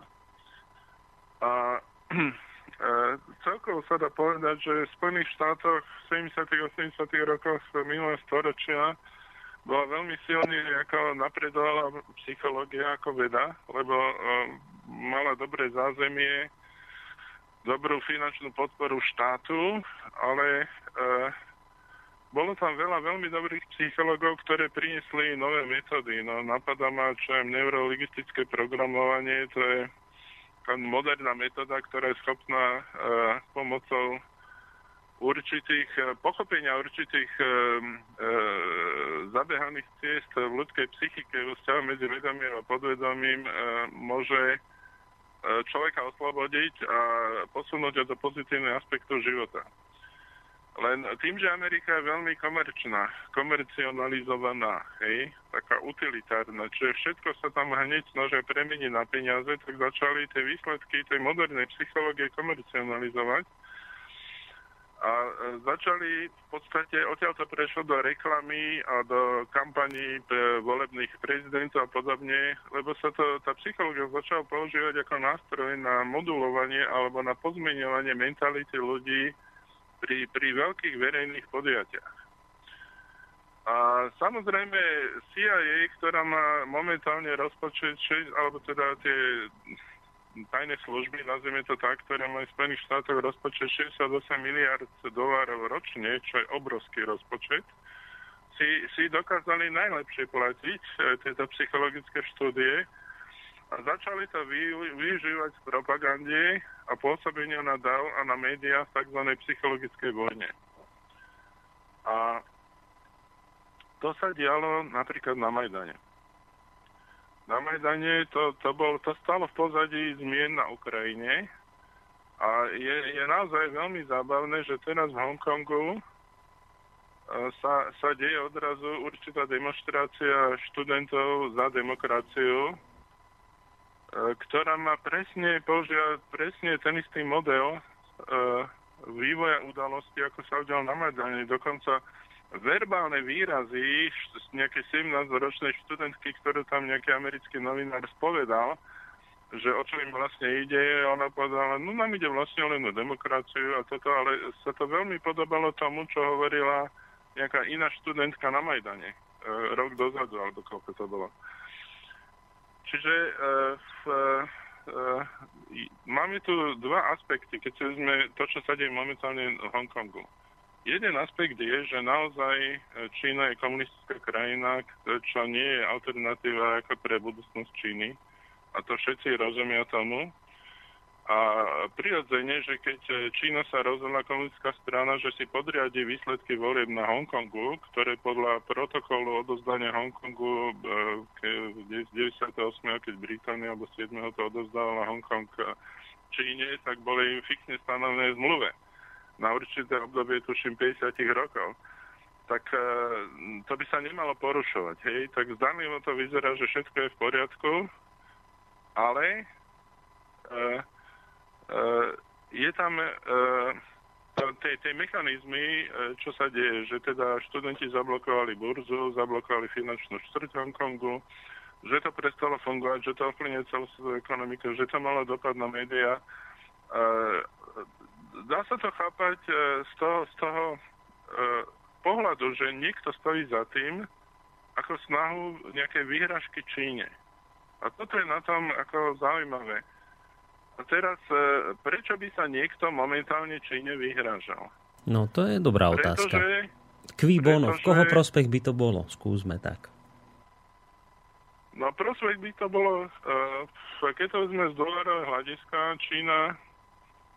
Čína je partnerom Ruska v dedolarizácii. To znamená oslobodenia sveta obchodu od dolára. To znamená nepriamo, Čína je partnerom, partnerom Ruska v ekonomickom ohrození existencie a finančnom ohrození existencie Spojených štátov. Pôvodne plán Spojených štátov geopoliticky bol tzv. Kissingerova doktrína dva plus, že Spojené štáty nedokážu sami si udržať tú pozíciu hegemona a potrebujú nejakú inú krajinu, ale tam musí byť veľká silná a má silnú ekonomiku. A to, tu si, ako, ako takéhoto partnera sa pestovali Čínu. Ale, ale pri tých všetkých chybách, ktoré, ktoré na iných malých miestach, ako tých malých konfliktov Spojené štáty robili svojimi zásahmi, to priedlo k tomu, že... E, m, Čína sama nechce byť e, ako partnerom U S A a, a rozhodla sa pre Rusko. Samozrejme, že U S A majú nejaké natlakové mechanizmy, ale zmysel toho je, že e, to, čo sa deje v Hongkongu, je v podstate to isté, čo sa dialo na Majdane. Je to snaha destabilizovať čínsku vládu a snaha e, vytvoriť chaos, pretože e, to som možno nedopovedal e, tú, tú americkú psychológiu, ako sa moderné psychologické nástroje využívajú v tajných službách amerických, využívajú sa veľmi efektívne. E, pomocou e, dobre postavenej e, kampane propagandy v akomkoľvek štáte je možné totálne zmeniť e, mentalitu a nastavenie, psychické nastavenie ľudí. Bohužiaľ, tie, tie moderné psychologické metódy sú tak účinné a tak presné a premyslené do, do takej hĺbky, že človek, ktorý dobre ovláda tieto, tieto metodiky a metódy ako nástroj na zmenu mentality ľudí, jednoduchých ľudí, môže urobiť obrovské zmeny. Takáto, takéto nástroje, akože v dobe, povedzme, druhej svetovej vojny neexistovali. Mm. Existovali nejaké také jednoduché nástroje, ale toto sú sofistikované, prepracované nástroje modernej psychológie, sto percent sponzorované do, do najväčších detailov, aby, aby boli mimoriadne účinné na, na dav a na médiá. Čiže vy zmeníte mentálnu náladu celej krajiny alebo obyvateľstva? Presne tak. Presne tak. Ja som pôvodne, vlastne tam minule niekto chcel ukrajinskú pesničku a pôvodne ja som uvažoval, že by som dneska hovoril o, o dvoch pesničkách, lebo na začiatku, vlastne ešte pred tým kľúčovým bodom Majdanu, keď sa vlastne to rozbila Ukrajina na dve časti, tak vyšla pesnička, také, vybrali takú fotogenickú mladú študentku, ktorá e, do kamery prečítala básničku. Hej. Vy nám nie ste bratia.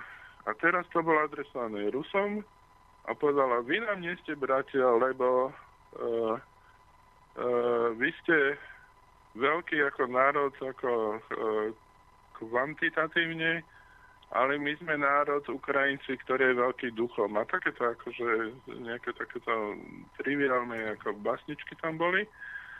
Uh-huh. A na to samozrejme bola celá reakcia, na to Rusi robili vlastnú pieseň, ktorá im mimochodom bola veľmi zaujímavá, lebo tá, táto bola tvorivá a tá hovorila, že my vás aj tak máme radi a chápeme a budeme vždy za vami stať, a ktorá bola nadčasová, lebo sa postavila na to nenávisť.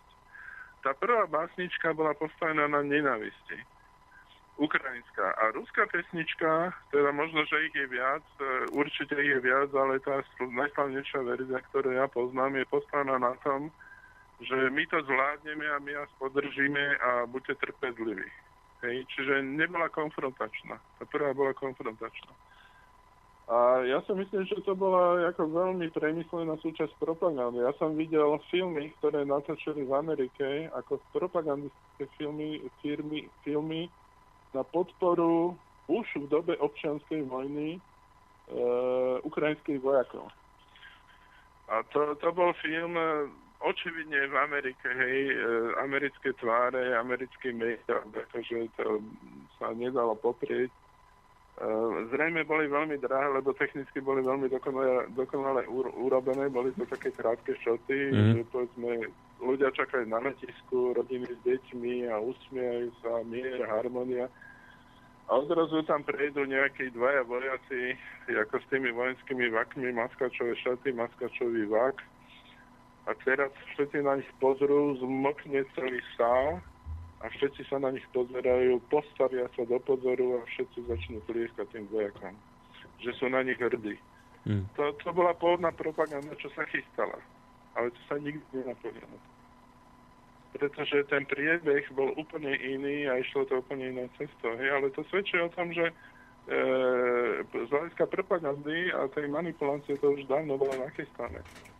A teraz e, toto isté sa deje teraz a e, e, tento Hongkong, to je výhražka, keď to preložím, ako prečítam celom tým našim jazykom čítania geopolitickej situácie z hľadiska toho, čo sa deje ako z U S A, jak sa vymieňajú tie civilizácie a o čo tam fičí, tak ja to, ja to čítam tak, že Američania sa v Číne, v Hongkongu vyhrážajú Číne, že keď sa, keď sa nespoja s nimi, tak im budú robiť takéto problémy, lebo tam je, tam je ďalší, ďalší veľký problém, že na západe Číny sú provincie s islamskými, s islamským pôvodným obyvateľstvom, ktoré samozrejme ešte aj teraz je islamské, a tam sú separatisti z Turkmenistanu, ktorí tam robia z času na čas atentáty. Hej, a tie atentáty to, to zorganizovať, objednať je veľmi ľahké. Hej, čiže e,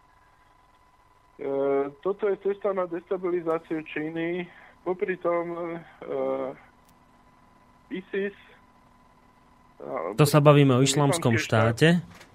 Islamský štát vznikol vlastne z bojovníkov, ktorí vycvičili a zaplatili a vyzbrojili e, Spojené štáty. Ja dokonca sa mi podarilo zohnať fotografiu McCaina, ktorý ešte v tej prvej fáze sýrskej vojny, ešte pred evakuáciou chemických zbraní, sa ilegálne dopravil k, sírským, k sírskej opozícii, to znamená k tým povstalcom, ktorí sú aj z Al-Kaidy, to znamená, že sú to aj nepriatelia Spojených štátov, ale vtedy sa zatvorili na to oči a bavili sa o koncept, tak o čom sa bavili? No pravdepodobne sa bavili o koncepcii, ako, ako bojovať s Asadom.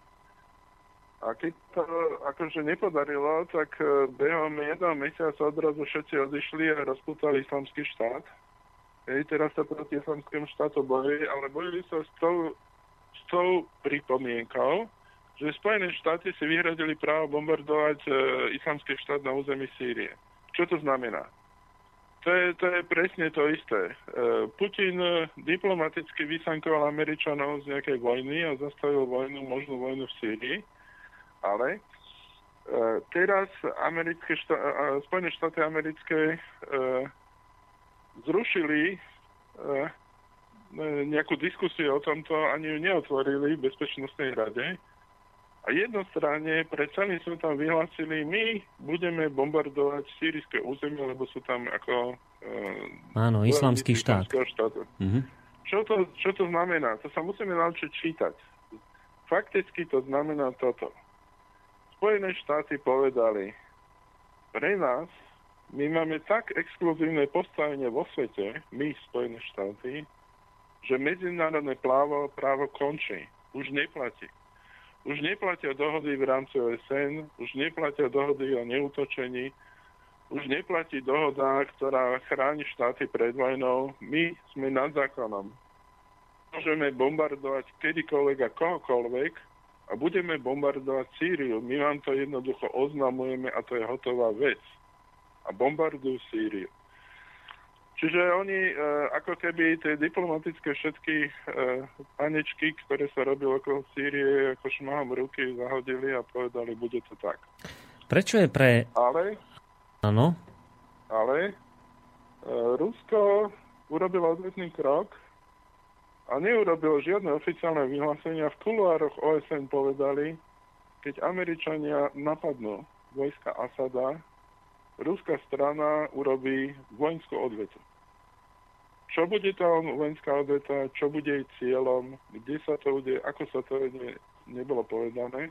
A bolo kategoricky jasne povedané, bude vojenská odveta. A to máte odkiaľ túto informáciu? To je oficiálna informácia.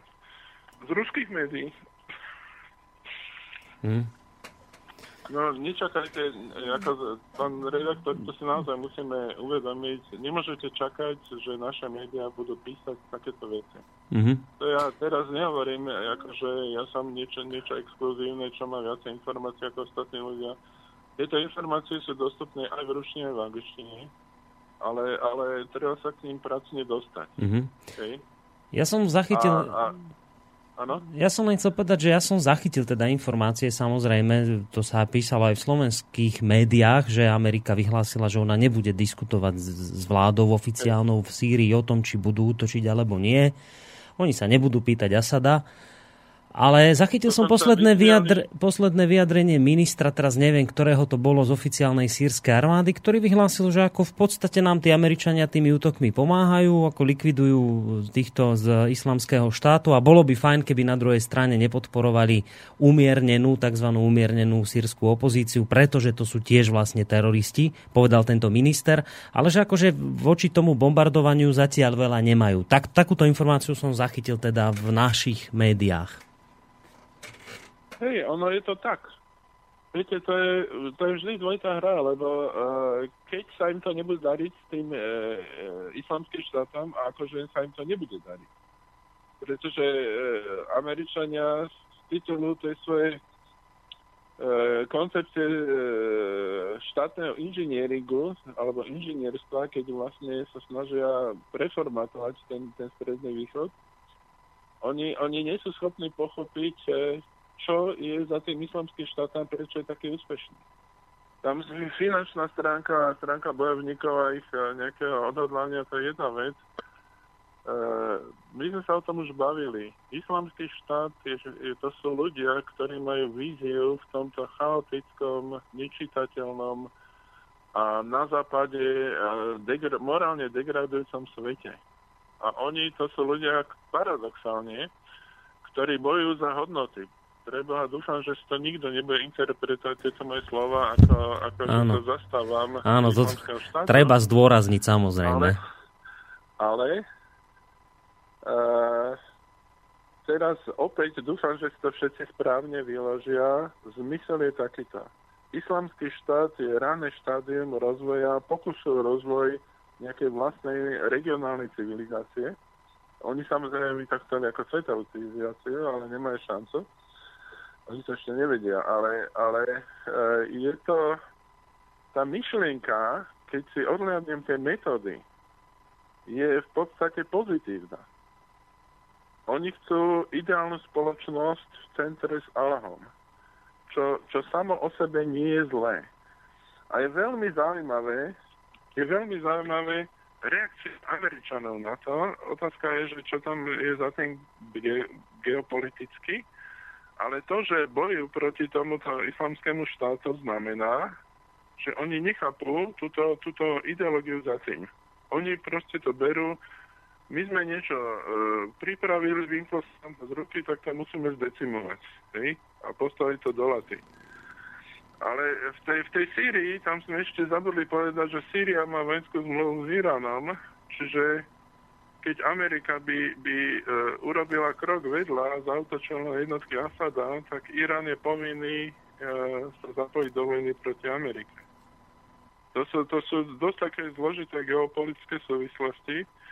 A Amerika momentálne, keď boje s Islamským štátom, by rada e, dostala na svoju stranu aj Irán, e, aj Sýriu, aj Irán, ale Sýriu odtiaľ potiaľ. Lebo oni, ak ste dobre sledovali, aj slovenské médiá to hovorili, že síce ideme bojovať proti tomuto, ale neznamená to, že súhlasíme s Asadom a sme aj proti Asadovi. Áno, áno, áno. áno. Hej, čiže, takto sa to hovorilo čiže, aj. Keď skončí vojna s e, Islamským štátom, začneme pomáhať znovu ako v tej vojne proti tým e, predstaviteľom Al-Kaidy, čo momentálne sú umiernení a bojujú proti Asadovi, tak tiež im budeme pomáhať a budeme im dodávať zbrane. Hej, čiže to je aj áno, aj nie. Hej, to, a s Iránom je to podobne. Aj áno, aj nie. Aj, aj by sme boli za to, aby bol náš priateľ, ale aj by sme neboli. Skúsim no, takú... Ir... Ja skúsim naivnú otázku, že dobre, no tak Amerika povedzme, že mala takýto scenár vždy a že je to jemne s väčšími či menšími úspechmi vychádzalo. A teraz, keď vidí, čo sa jej vymklo z rúk, a doslova aký Frankenstein v podobe Islamského štátu, už nech teda majú vízie akékoľvek, nie je to pre ňu memento, že jednoducho to už ďalej takto robiť nemôže, že to jednoducho nefunguje, že sa, je to, že sa je to vždy vymkne z rúk? No? Bolo by to memento, keby boli normálni Američania. Len Američania momentálne e, sú rozštiepení a podľa všetkého tam prebieha nejaký intenzívny vnútorný boj a je možné dokonca, že tento boj prebieha aj vnútri e, tajných služieb, ale aj, aj medzi tajnými službami a oficiálnou vládou. Napríklad to zostrenie toho Boeingu, to je tak špinavá vec, že e, veľa Američanov sú mimoriadne čestní ľudia a ja si dovolím teraz povedať, že e, medzi Američanmi je vyššie percento čestných a poctivých ľudí ako, ako e, povedzme v niektorých častiach Európy, pretože u nich je to tradícia. Hej. Čiže, čiže títo ľudia sú určite nespokojní s tým, že sa zostrelil Boeing a že v tom si je, tá americká strana, takto lepšie povedané, mala prsty a dokonca C I A sa nepriamo postavila proti, keď nepotvrdila verziu prezidenta Obamu. Hej. Čo sa týka tej poctivosti Američanov, to by som len tak to možno na okraji ilustroval, alebo netreba? Môžete, kľudne. No, v Amerike, keď som tam ja žil, to je nejakých dvadsať rokov dozadu, alebo osemnásť, tak vlastne už viacej. tak, tak platil, platilo pravidlo, bol jediný operátor, bol monopol, bol jediný operátor a do zahraničia sa nedal volať, ako u nás v tej dobe, cez automatické vytačanie nejakých prečíslia. Muselo sa zavolať operátor a povedať, prosím, spojte ma s týmto, s týmto. A takisto boli medzimestské mm. hovory. Ale u nich platilo veľmi zaujímavé pravidlo, že bolo možné, keď som bol v inom meste, čo ja bol som v New Yorku a išiel som na výlet do Pensylvánie a tam som bol na návštevu niekoho, tak som povedal, môžem si od vás zavolať do Československa, oni povedali jasne, na iné číslo. Tak som povedal, dobrý deň, potrebujem hovoriť československom, ale potrebujem to, aby ste to účtovali na newyorské číslo také a také. Z Pensylvánie. Mm-hmm. A, a všetci to akceptovali, aj domáci, aj operátor, nepýtali sa žiadne doplnkové otázky a sa to zrealizovalo. Keby toto fungovalo u nás, tak ten operátor e, za mesiac bankrotuje. Mm. Ale, ale v Amerike nikoho z tých ľudí nenapadlo to zneužiť. Hej, to je iná kultúra. To, toto... Viete, my musíme, keď sa bavíme o všetkých týchto veciach, hovoriť, že jedna vec sú vláda a mocenské štruktúry, iná vec sú ľudia. A možno, možno tie Američania ako v niektorých veciach menej rozmýšľajú, ale v iných veciach to majú dané viacej, ako máme dané my. A, a na to nesmieme zabúdať. Hej, čiže... Ja pozerám to aj na maily, lebo... Dozek sem prišla, Vlado sa pýta takúto vec, že ahoj Boris, teraz som len vyšiel z kamionu a prišiel domov, tak mi bohužiaľ unikla prvá polovica relácie s pánom Čalomkom.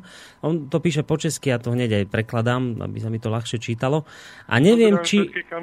Áno, áno, to sú naši verní poslucháči. A neviem, či už moja otázka nebola zodpovedaná. Chcem sa spýtať pána Čalovku, ako pokračuje vyšetrovanie zostrelenia Boeingu nad Ukrajinou, že či to ešte Kiev statočne zatlka.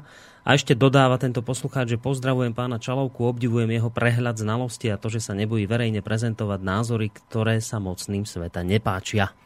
Takže ako to teda, máte nejaké ďalšie informácie ohľadom zostrelenia Boeingu? Ako to tam aktuálne vyzerá? No, tam sa to stopilo. Na rok vlastne o rok majú byť nejaké také tie výsledky s tým, že znova sa má navštíviť. Ale mám výsledky z Malézie. Malézie píšu, že to urobili Ukrajinci v médiách. To je nepriama informácia, som malézijské médiá nečítal. Ale čítal som o tom, že prevláda názor v malézijských médiách, že to boli Ukrajinci. Pokračuje ďalej to, čo bolo. Ukrajinci zabavili všetky, všetky záznamy dispečerské a nemienia ich odtajiť.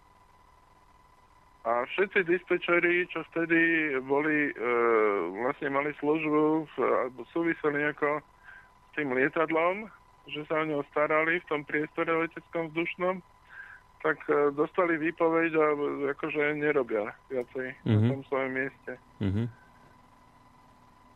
Takže takéto najnovšie informácie máte aj v tejto veci? No, nie je tam žiadny pohyb, ale e, je desivé to močanie. Keď to porovnáte s tou hysteriou v médiách, ako Putin, Putin, Putin a odrazu nič, nič, nič. Hej? Toto je hmm. veľmi výpovedné. Dobre, dáme ďalší mail, aby sme ich stihli prečítať. Dobrý deň, čím viac sledujem situáciu vo svete, tým menej pochybujem, že sa chystá tretia svetová vojna. Videl som správy, že Ukrajina dostala novú vojenskú techniku. Mohol by to pán Čalovka potvrdiť a povedať, od koho ju dostali? A potom dočítam ten zvyšok mailu. Dajme najskôr odpoveď na túto prvú otázku. Na to otázku dodávok zbraní na Ukrajinu ukrajinskej vlády teda vyriešilo nasledovne, že povedalo, na to nebude vojensky podporovať a nebude dodávať zbraní Ukrajine, ale je to otázka jednotlivých členských štátov, aký postoj k tomu zaujíma. Čiže jednotlivé členské štáty, či už z ekonomického hľadiska alebo z ideologického hľadiska posielajú zbrane do Ukrajiny, ale ja, ja priznám sa, ja naposledy, čo som registroval, to boli tie španielské grady a, a boli tam ešte e, nejaké ďalšie dodávky, ale, ale zachytil som, že charkovskí Ukrajin, partizáni, lebo okrem Donbasu, aj v Odese, aj v Charkove a v ďalších oblastiach okolo Novoruska fungujú bojaschopné partizánske skupiny a tie robia prepady a ukoristovanie zbraní. A ja som to už možno spomínal, že, že tie izraelské teda neprestrelné vesty a nejaké nové samopaly a takéto veci ukoristili tých charkovských a dali to. Ináč sa mne veľmi páčia ako tie, tie veci, čo boli na Facebooku, keď čo ja, ukrajinskí vojaci s BTčkom išli si niečo kúpiť do obchodu a niekto im ukradol to BTčko z predobchodu a takéto. To, to, to sú vtipné veci, no. Diváci niektorí veľmi, veľmi efektívne doplňujú to, o čom my tu hovoríme, takými zábavnými aj, aj reálnymi historkami a dokumentujú to. Ďakujem za to. Mm-hmm. Dobre, dáme ďalšiu, tento doplnenie mailu, že minulý týždeň som čítal vyjadrenie pána Camerona, ktorý povedal, že nenásilní konšpirátori sú rovnako nebezpeční ako Islamský štát a malo by sa s nimi naložiť rovnako. Naozaj to takto povedal, pretože som z tak otvoreného nepriateľstva voči vlastnému obyvateľstvu prekvapený. A moja posledná... Takže ešte má jednu otázku, takže poďme k tomu. Toto jeho vyjadrenie ste zachytili ohľadom konšpirátorov, že ich prirovnal k Islamskému štátu? No, ale on samý konšpirátor. Však on... Viete, keď, keď v Hongkongu teraz sa deje to, čo sa deje, tak okamžite americké a britské médiá píšu, Že, že čo to je, e, nedajú slovo ľuďom, ktorí bojujú za svoje práva a čo to je za poriadok a čo je to za demokraciu. A v tom na juhovýchode v Novorusku ľudia chceli iba hovoriť a mať štát, vla, ruský jazyk ako štátny jazyk a hovoriť ním. A keď sa odzvali proti tomu a na, ako reakcie ich začali biť a potom strieľať, a dodnes ich zabíjajú, tak to pánovi Cameronovi nevadí. Ako to je totálna schizofrénia. Ten, ten politik nemá čo hľadať v politike. Nech si uvedomí, že keď niečo hovorí, tak to musí platiť všeobecne. A nie len pre tú krajinu, kde sa mu to hodí, a v inej krajine platia iné pravidlá. Hmm. To je hanba. To je hanba politika. To je, to je najnižšia úroveň etiky a morálky v politike, ako som videl, ako v Británii. Hmm. Hlavne je dosť trúfale postaviť ľudí, ktorí sa zaujímajú o dianie a už nech si ho teda vysvetľujú po svojom akokoľvek. Je mimoriadne trúfale, ja to teraz hovorím diplomaticky zo strany politika, postaviť takýchto ľudí, ktorí sa zaujímajú o dianie okolo seba. A znova prízvukujem, nech si ho už teda to dianie vysvetľujú akokoľvek. Je trestuhodné postaviť takýchto ľudí na úroveň nejakého Islamského štátu. To bolo mimoriadne silné vyjadrenie pána Camerona. Ale Cameron, pán Cameron má psychologické hľadisko, keď sa pozriete, ako on stále vyzerá taký namosúrený, tak ako nahnevaný politik. Podľa mňa on psychologicky nezvláda svoje pozície a nezvláda situáciu vo svete. Ja by som to bral doslova do písmena, že to je človek s hraničnou diagnózou. Bez, bez toho, že by som voči nemu mal nejaké predsudky alebo nejaký takýto názor. Dobre, a dáme od Tomáša ešte tú poslednú otázku. A moja posledná otázka, keď sa to začne, čo je zrejme skôr otázka času, keďže som nepočul o protestoch proti vojne. Ako dlho zhruba potrvá, kým sa začne mobilizovať, respektíve v akom stave je teraz NATO, čo sa dá očakávať? Takto. Toto je dosť dôležité, možno čo poviem. Keď porovnáte jadrový arzenál Ruska s jadrovým arzenálom Ameriky, tam je obrovský rozdiel, lebo ak by začala veľká vojna, veľká vojna, bavíme sa o, nie o lokálnom konflikte v štýle toho, čo stále beží na Ukrajine, kde aj počas priemeria sa stále zabíja, absolútne ukrajinská armáda ignoruje e, nejaké, nejakú dohodu o prímeri, hej, to sa to nefunguje, keď ignorujem Islamský štát a tú vojnu, ktorá tam beží. Tak keby, keby začala veľká vojna, to znamená konfrontácia Rusko, pravdepodobne Čína na jednej strane, e, myslím si, že by sa na tú stranu Ruska pridala väčšina, väčšina sveta. proti Amerike, ja si myslím, že než sa pripravia tie štáty na politiku, lebo teraz v Amerike idú voľby a to, čo sa tam deje, nie je smerodajné. Aj, aj to, čo sa hovorí, nie je smerodajné, lebo všetko, čo sa deje v Amerike, je teraz volebná propaganda a, a reálna váha tých výpovedí nie je veľká.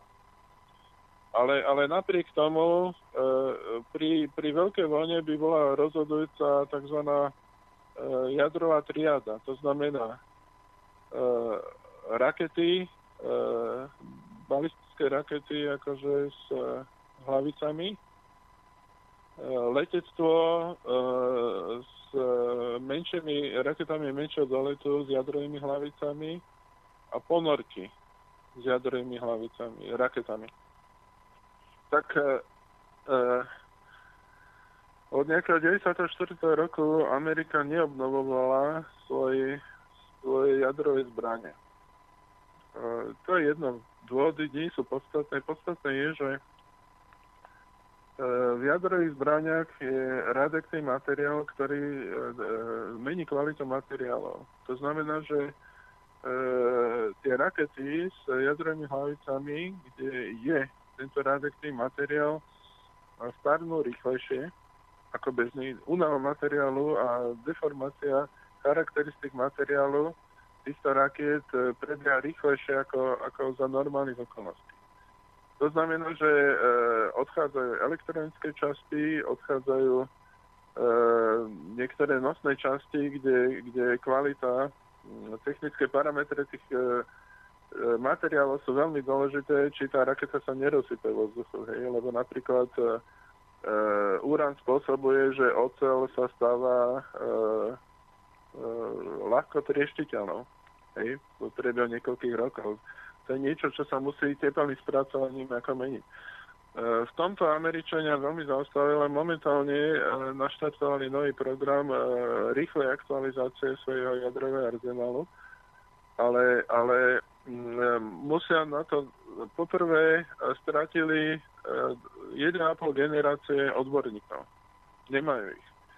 Že musia rýchle nejakým spôsobom vyplniť medzeru v odborníkov na túto tému. Po druhé, e, zakladajú celé nové továrne a komplexy, kde by sa toto mohlo realizovať, ale bude im to nejaký čas trvať. Čiže z tohto hľadiska tá vojna nemôže byť taká e, rýchla. Rusi teraz e, dosť e, zdrážia Američanov, že svojimi e, svoj, atomovou alebo jadrovou aviáciou robia veľmi často e, v oblasti e, e, nedaleko od Aliašky pri, pri amerických brehoch ako cvičné útoky, simulované útoky jadrovými zbraniami na americké územie, čo sa kedysi robilo bežne e, a robia to tými starými strojmi z päťdesiatych rokov, strategickými bombardermi, ktoré majú v super kvalite. Oni, Američania, ich nazývali ako, že to je staré železo, ale to vôbec nie je pravda. Americká flotila bé päťdesiatdva bombardérov strategických je vo veľmi zlom stave. To je bod číslo dva. Bod číslo tri, Rusko a v poslednej dobe aj Čína um, urobili obrovský skok dopredu v ponorkovej flotile, ktorá nesie uh, atomové zbranie. Uh, poviem len príklad, iba jeden, technologický, hej, ale tých príkladov je tam celé množstvo. Hej, to uh, Rusi, uh, Američan, keď Američania oficiálne asi týždeň dozadu sa vyjadrili, že, že ruský a čínsky potenciál v oblasti tejto ponorkovej flotily s jadrovými zbraniami je veľmi nebezpečne vysoký a nebezpečne modernizovaný, to niečo znamená. Reálne to znamená, že sú buď na tom rovnako, alebo sú Rusi lepší ako Američania. Rusi e, mali e, v, už v roku dvetisíc e, e, dvojplaštové ponorky, to znamená ponorky, ktoré mali dve, dva korpusy. Jeden bol e, z ocele a dru, druhý bol z titánu, ktoré e, mali jednak akože teda ten stealth, neviditeľný povrch a takisto mali veľmi tiché motory. E, dva mesiace dozadu e, tam operovala pri, ameri- tesne pri amerických brehoch ruská jadrová ponorka A k zdeseniu vlastne zistil Američan, že dva mesiace neboli schopní ju zistiť a objaviť. E, tak e, výhoda tej dvojplášťovej ponorky je, že jej prevádzková hĺbka je osemsto metrov. E, prevádzková hĺbka bežných ponoriek, aj týchto jadrových nosičov, je, je tristo metrov. To znamená, že v tristo metroch sa môže v pohode pohybovať, ona môže na nejaký čas ísť aj nižšie. Ale, ale tie ruské ponorky majú prevádzkovú hĺbku, kde sa bezpečne môžu pohybovať osemsto metrov pod, pod, pod hladinou mora. Čo je na tom zaujímavé? Zaujímavé na tom je, že sú vrstvy, rôzne teplotné vrstvy vody, čo spôsobuje, že pri, pri tej osemsto metrovej hĺbke kvôli teplotným rozdielom akýkoľvek detekčný stroj, štandardný, bežný, ktorý sa používa na vyhľadávanie ponoriek, nie je schopný objaviť tú ruskú ponorku v takej hĺbke. To znamená, že v, tý, v týchto hĺbkách tie ruské ponorky sú neviditeľné. A môžu si robiť v podstate, čo chcú. Mm-hmm. Hej. Mm-hmm. E, počas, čo sa týka čínskych ponoriek, tak môžem uvieť príklad, že, že e, počas e, jedno z cvičení e, niekde v Pacifiku, tam plávala americká flotila a odrazu uprostred toho obrovského zoskupenia lodí, neviem, aká flotila to bola, či šesť alebo siedma americká, tak sa vynorila čínska ponorka v strede tejto flotily, nikým neobjavená, a potom zase zmizla. Čím Číňana dávajú najavo, že na nás to veľmi neskúšajte. Hej, to sú také hrádky, ktoré tie štáty robia. Čo sa týka pripravenosti na vojnu, hej, čiže tá pripravenosť nie je dobrá. Uh, uh, uh, Rusko má vlastný systém G P S GLONASS. To znamená, aj keď by Američania odpojili celý svet od uh, G P S-ka počas vojny, Rusko má vlastný systém.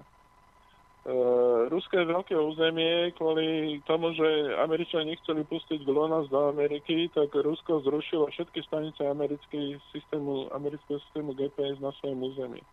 To znamená, že po... Uh, G P S nepokrýva kvalitným obrazom celý svet momentálne, ale menej kvalitným obrazom. Lebo majú porušené veľké množstvo staníc ako na, na tom území Ruskej federácie.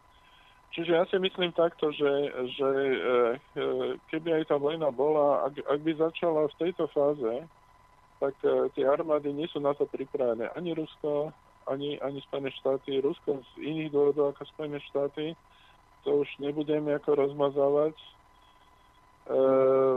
myslím si, že momentálne Rusko robí najviac preto, aby to nedošlo do tejto fázy. Keby Rusko zaútočilo na Ukrajine, tak sme, tak sme e, naozaj už len jedna stena by nás delila od svetovej vojny. Momentálne e, kvalitnou ruskou diplomáciou a rozumným správaním na tom teritoriu Ukrajiny, kde Rusi veľmi inteligentne a nevojnovým spôsobom, ale bez priamých zásahov chránia svoje záujmy, je zárukou toho, že sa momentálne dá spoľahnúť na Rusko, že sa bude vyhýbať tomu konfliktu. Ale Američania takými neférovými spôsobmi tlačia na ruskú ekonomiku, hmm. ktorá má rezervy, ale v niektorých oblastiach potrebuje buď hĺbkovú rekonštrukciu, alebo padne. že, že e, táto oblasť sa musí nejakým spôsobom doriešiť. Ak ju Rusko dorieši, že e, z vnútorných zdrojov porieši tieto ekonomické problémy, vyplývajú to zo sankcií, tak sa stane svetovým lídrom. Ako absolútne bezkonkurenčný, podľa mňa. Hej, ale ja, ja stále som zastanca toho, že tá vojna Tá vojna nebude musieť a myslím si, že keby tá vojna začala, tak tá mobilizácia na Slovensku je úplne zbytočná. No, my sme, my sme taká armáda na časy mierové, by som povedal. E, ale, ale keď to mám povedať, ja samozrejme ako to, sa nepasujem za človeka, ktorý radí nejakomu politikovi, ale e, bolo by múdre, keby Slovensko ostalo v pozitívnej, pozitívnej polohe voči voči Rusku. A vyzerá to tak, že, že ten vývoj momentálne smeruje k tomu, že naozaj sa Európska únia neformálne rozpadne na viacero zoskupení regionálnych a a myslím si, že tu na bývalom Rakúsko-Uhorsku určite nejaké zoskupenie vznikne. Je jasné, že napríklad Poliaci tam nebudú, lebo ty si rusofóbny. A aj keď formálne tá Európska únia možno prežije, ale, ale fakticky sa rozdelí a, a podľa všetkého na to zanikne. Lebo, lebo tá, tá totálna absurdita. Ja vám poviem veľmi zaujímavú vec. E, týždeň dozadu e, e, generál z generálneho štábu Veľkej Británie vyhlasil, že Rusko treba nechať na pokoji, že Krym patrí Rusku a to, to, na touto vetou treba ufiknúť akúkoľvek ďalšiu diskusiu na túto tému. A, a dokonca tam hovorí aj niečo o Novorusku, že jednoducho to treba vyriešiť len spoluprácu s Ruskom. Čiže už, už v, exist- začína vnútorná opozícia vo vojenských štruktúrách na západe. Rozumní ľudia začínajú prejavovať výslova nahlas svoje názory. Hej? Mm. My sme hovorili o tej centrálnej banke britskej. O, no, neviem, či o britskej. O, Ameri- o Fede ste hovorili britská, určite. Britská, britská centrálna banka dva týždne dozadu vydala vlastné dlhopisy v čínskej mene. Ja iba áno, to ste spomínali v relácii, áno, áno, to ste hovorili. A teraz, to, teraz to bol prvý podraz pre americkú ekonomiku vážneho, dôležitého strategického spojenca. A druhým strategickým spojencom je Saudská Arábia, ktorá pár dní dozadu vyhlasila, že bude predávať e, ropu aj v inej mene ako dolári. To je veľmi vážne vyhlásenie. Tieto dve vyhlásenia... Američania dostali, dostali také dva podpásové údery? Minimálne. Hej, hej. No, lebo, lebo, áno? No, no, kľudne dopovedzte, len pozerám, že už časovo sme tak na tom, že pomaly už budeme musieť do záveru sa. No, dajme ešte, ešte jednu aspoň, aby sme stihli, ale naozaj v rýchlosti odpovedzte. Mám jednu otázku. Myslíte si, že Rusi vedia, čo sa presne stalo so zostreleným, so zostreleným lietadlom? A áno, prečo s tým nevídu? A nevytrú tým hnusným špinám zrak. Až takto je posluchač nahnevaný. Ďakujem lebo, za odpoveď. Myslím lebo... si... No, iba dočítam ten mail. Myslím si takisto, že ak by, ak by Putin zverejnil všetky špinavosti, ktoré Rusko platilo za informácie agenti, tak to by bola iná káva. Aký máte na toto názor? Teda, že prečo? Prečo teda, ak niečo vedia, prečo to nepovedia? No, to je to Janošikovské. Kto do teba kameňom, ty do neho chlebom. Čo sa budú mať? Jako, Rusom nejde o to, aby ukázali svetu, že my sme dobrí a oni sú zlí. To postup, na, to, na to postupne všetci dojdú sami. Rusom ide o to, aby, aby si zachovali tvár. Viete, keď vám niekto nadáva a chce vás biť a vy sa necháte vyprovokovať a, a, a reagujete na neho tým istým spôsobom, ako, no a, čo, a, a čo bude ďalší krok? Sa pomlatíte a odídete krvajú domov, obviažujete si to, ale nič nie je vyriešené. Mm.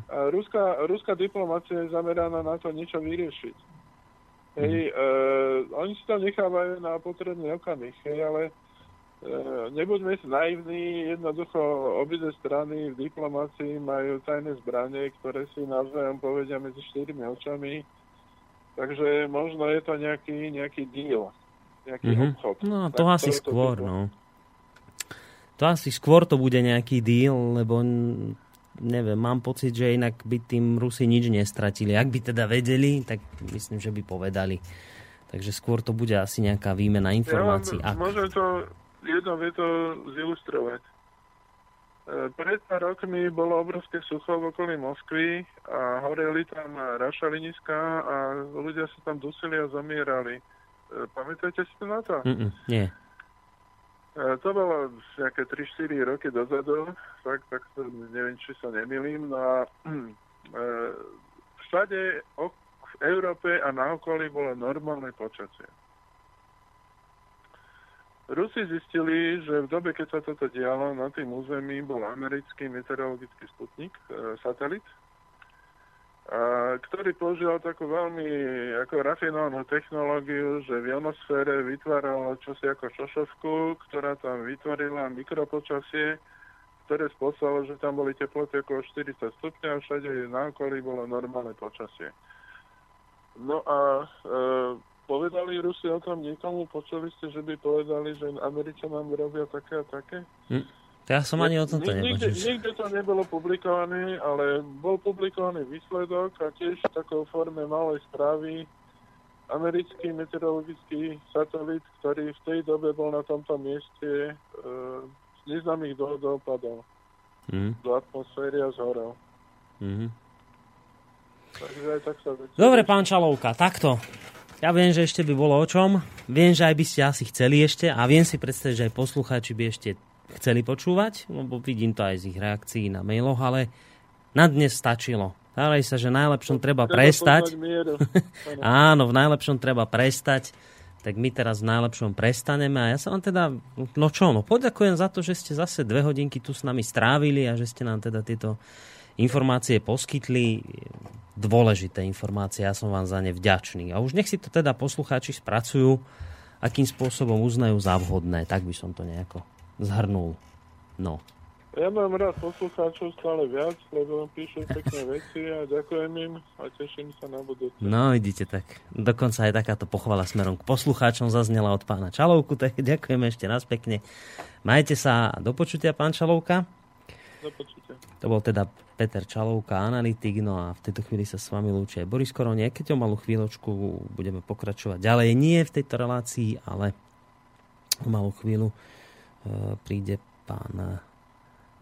primár Nábielek, no a dnes sa budeme v relácii Opony rozprávať o nelátkových závislostiach, takže ak chcete, ak nemáte nejaký lepší program niekde v televízii, tak, tak ostaňte s nami a počúvajte ďalej naše rádio. Verím, že sa dozviete ďalšie zaujímavé informácie. Lúči sa s vami v tejto chvíli Boris Koroni, do počutia.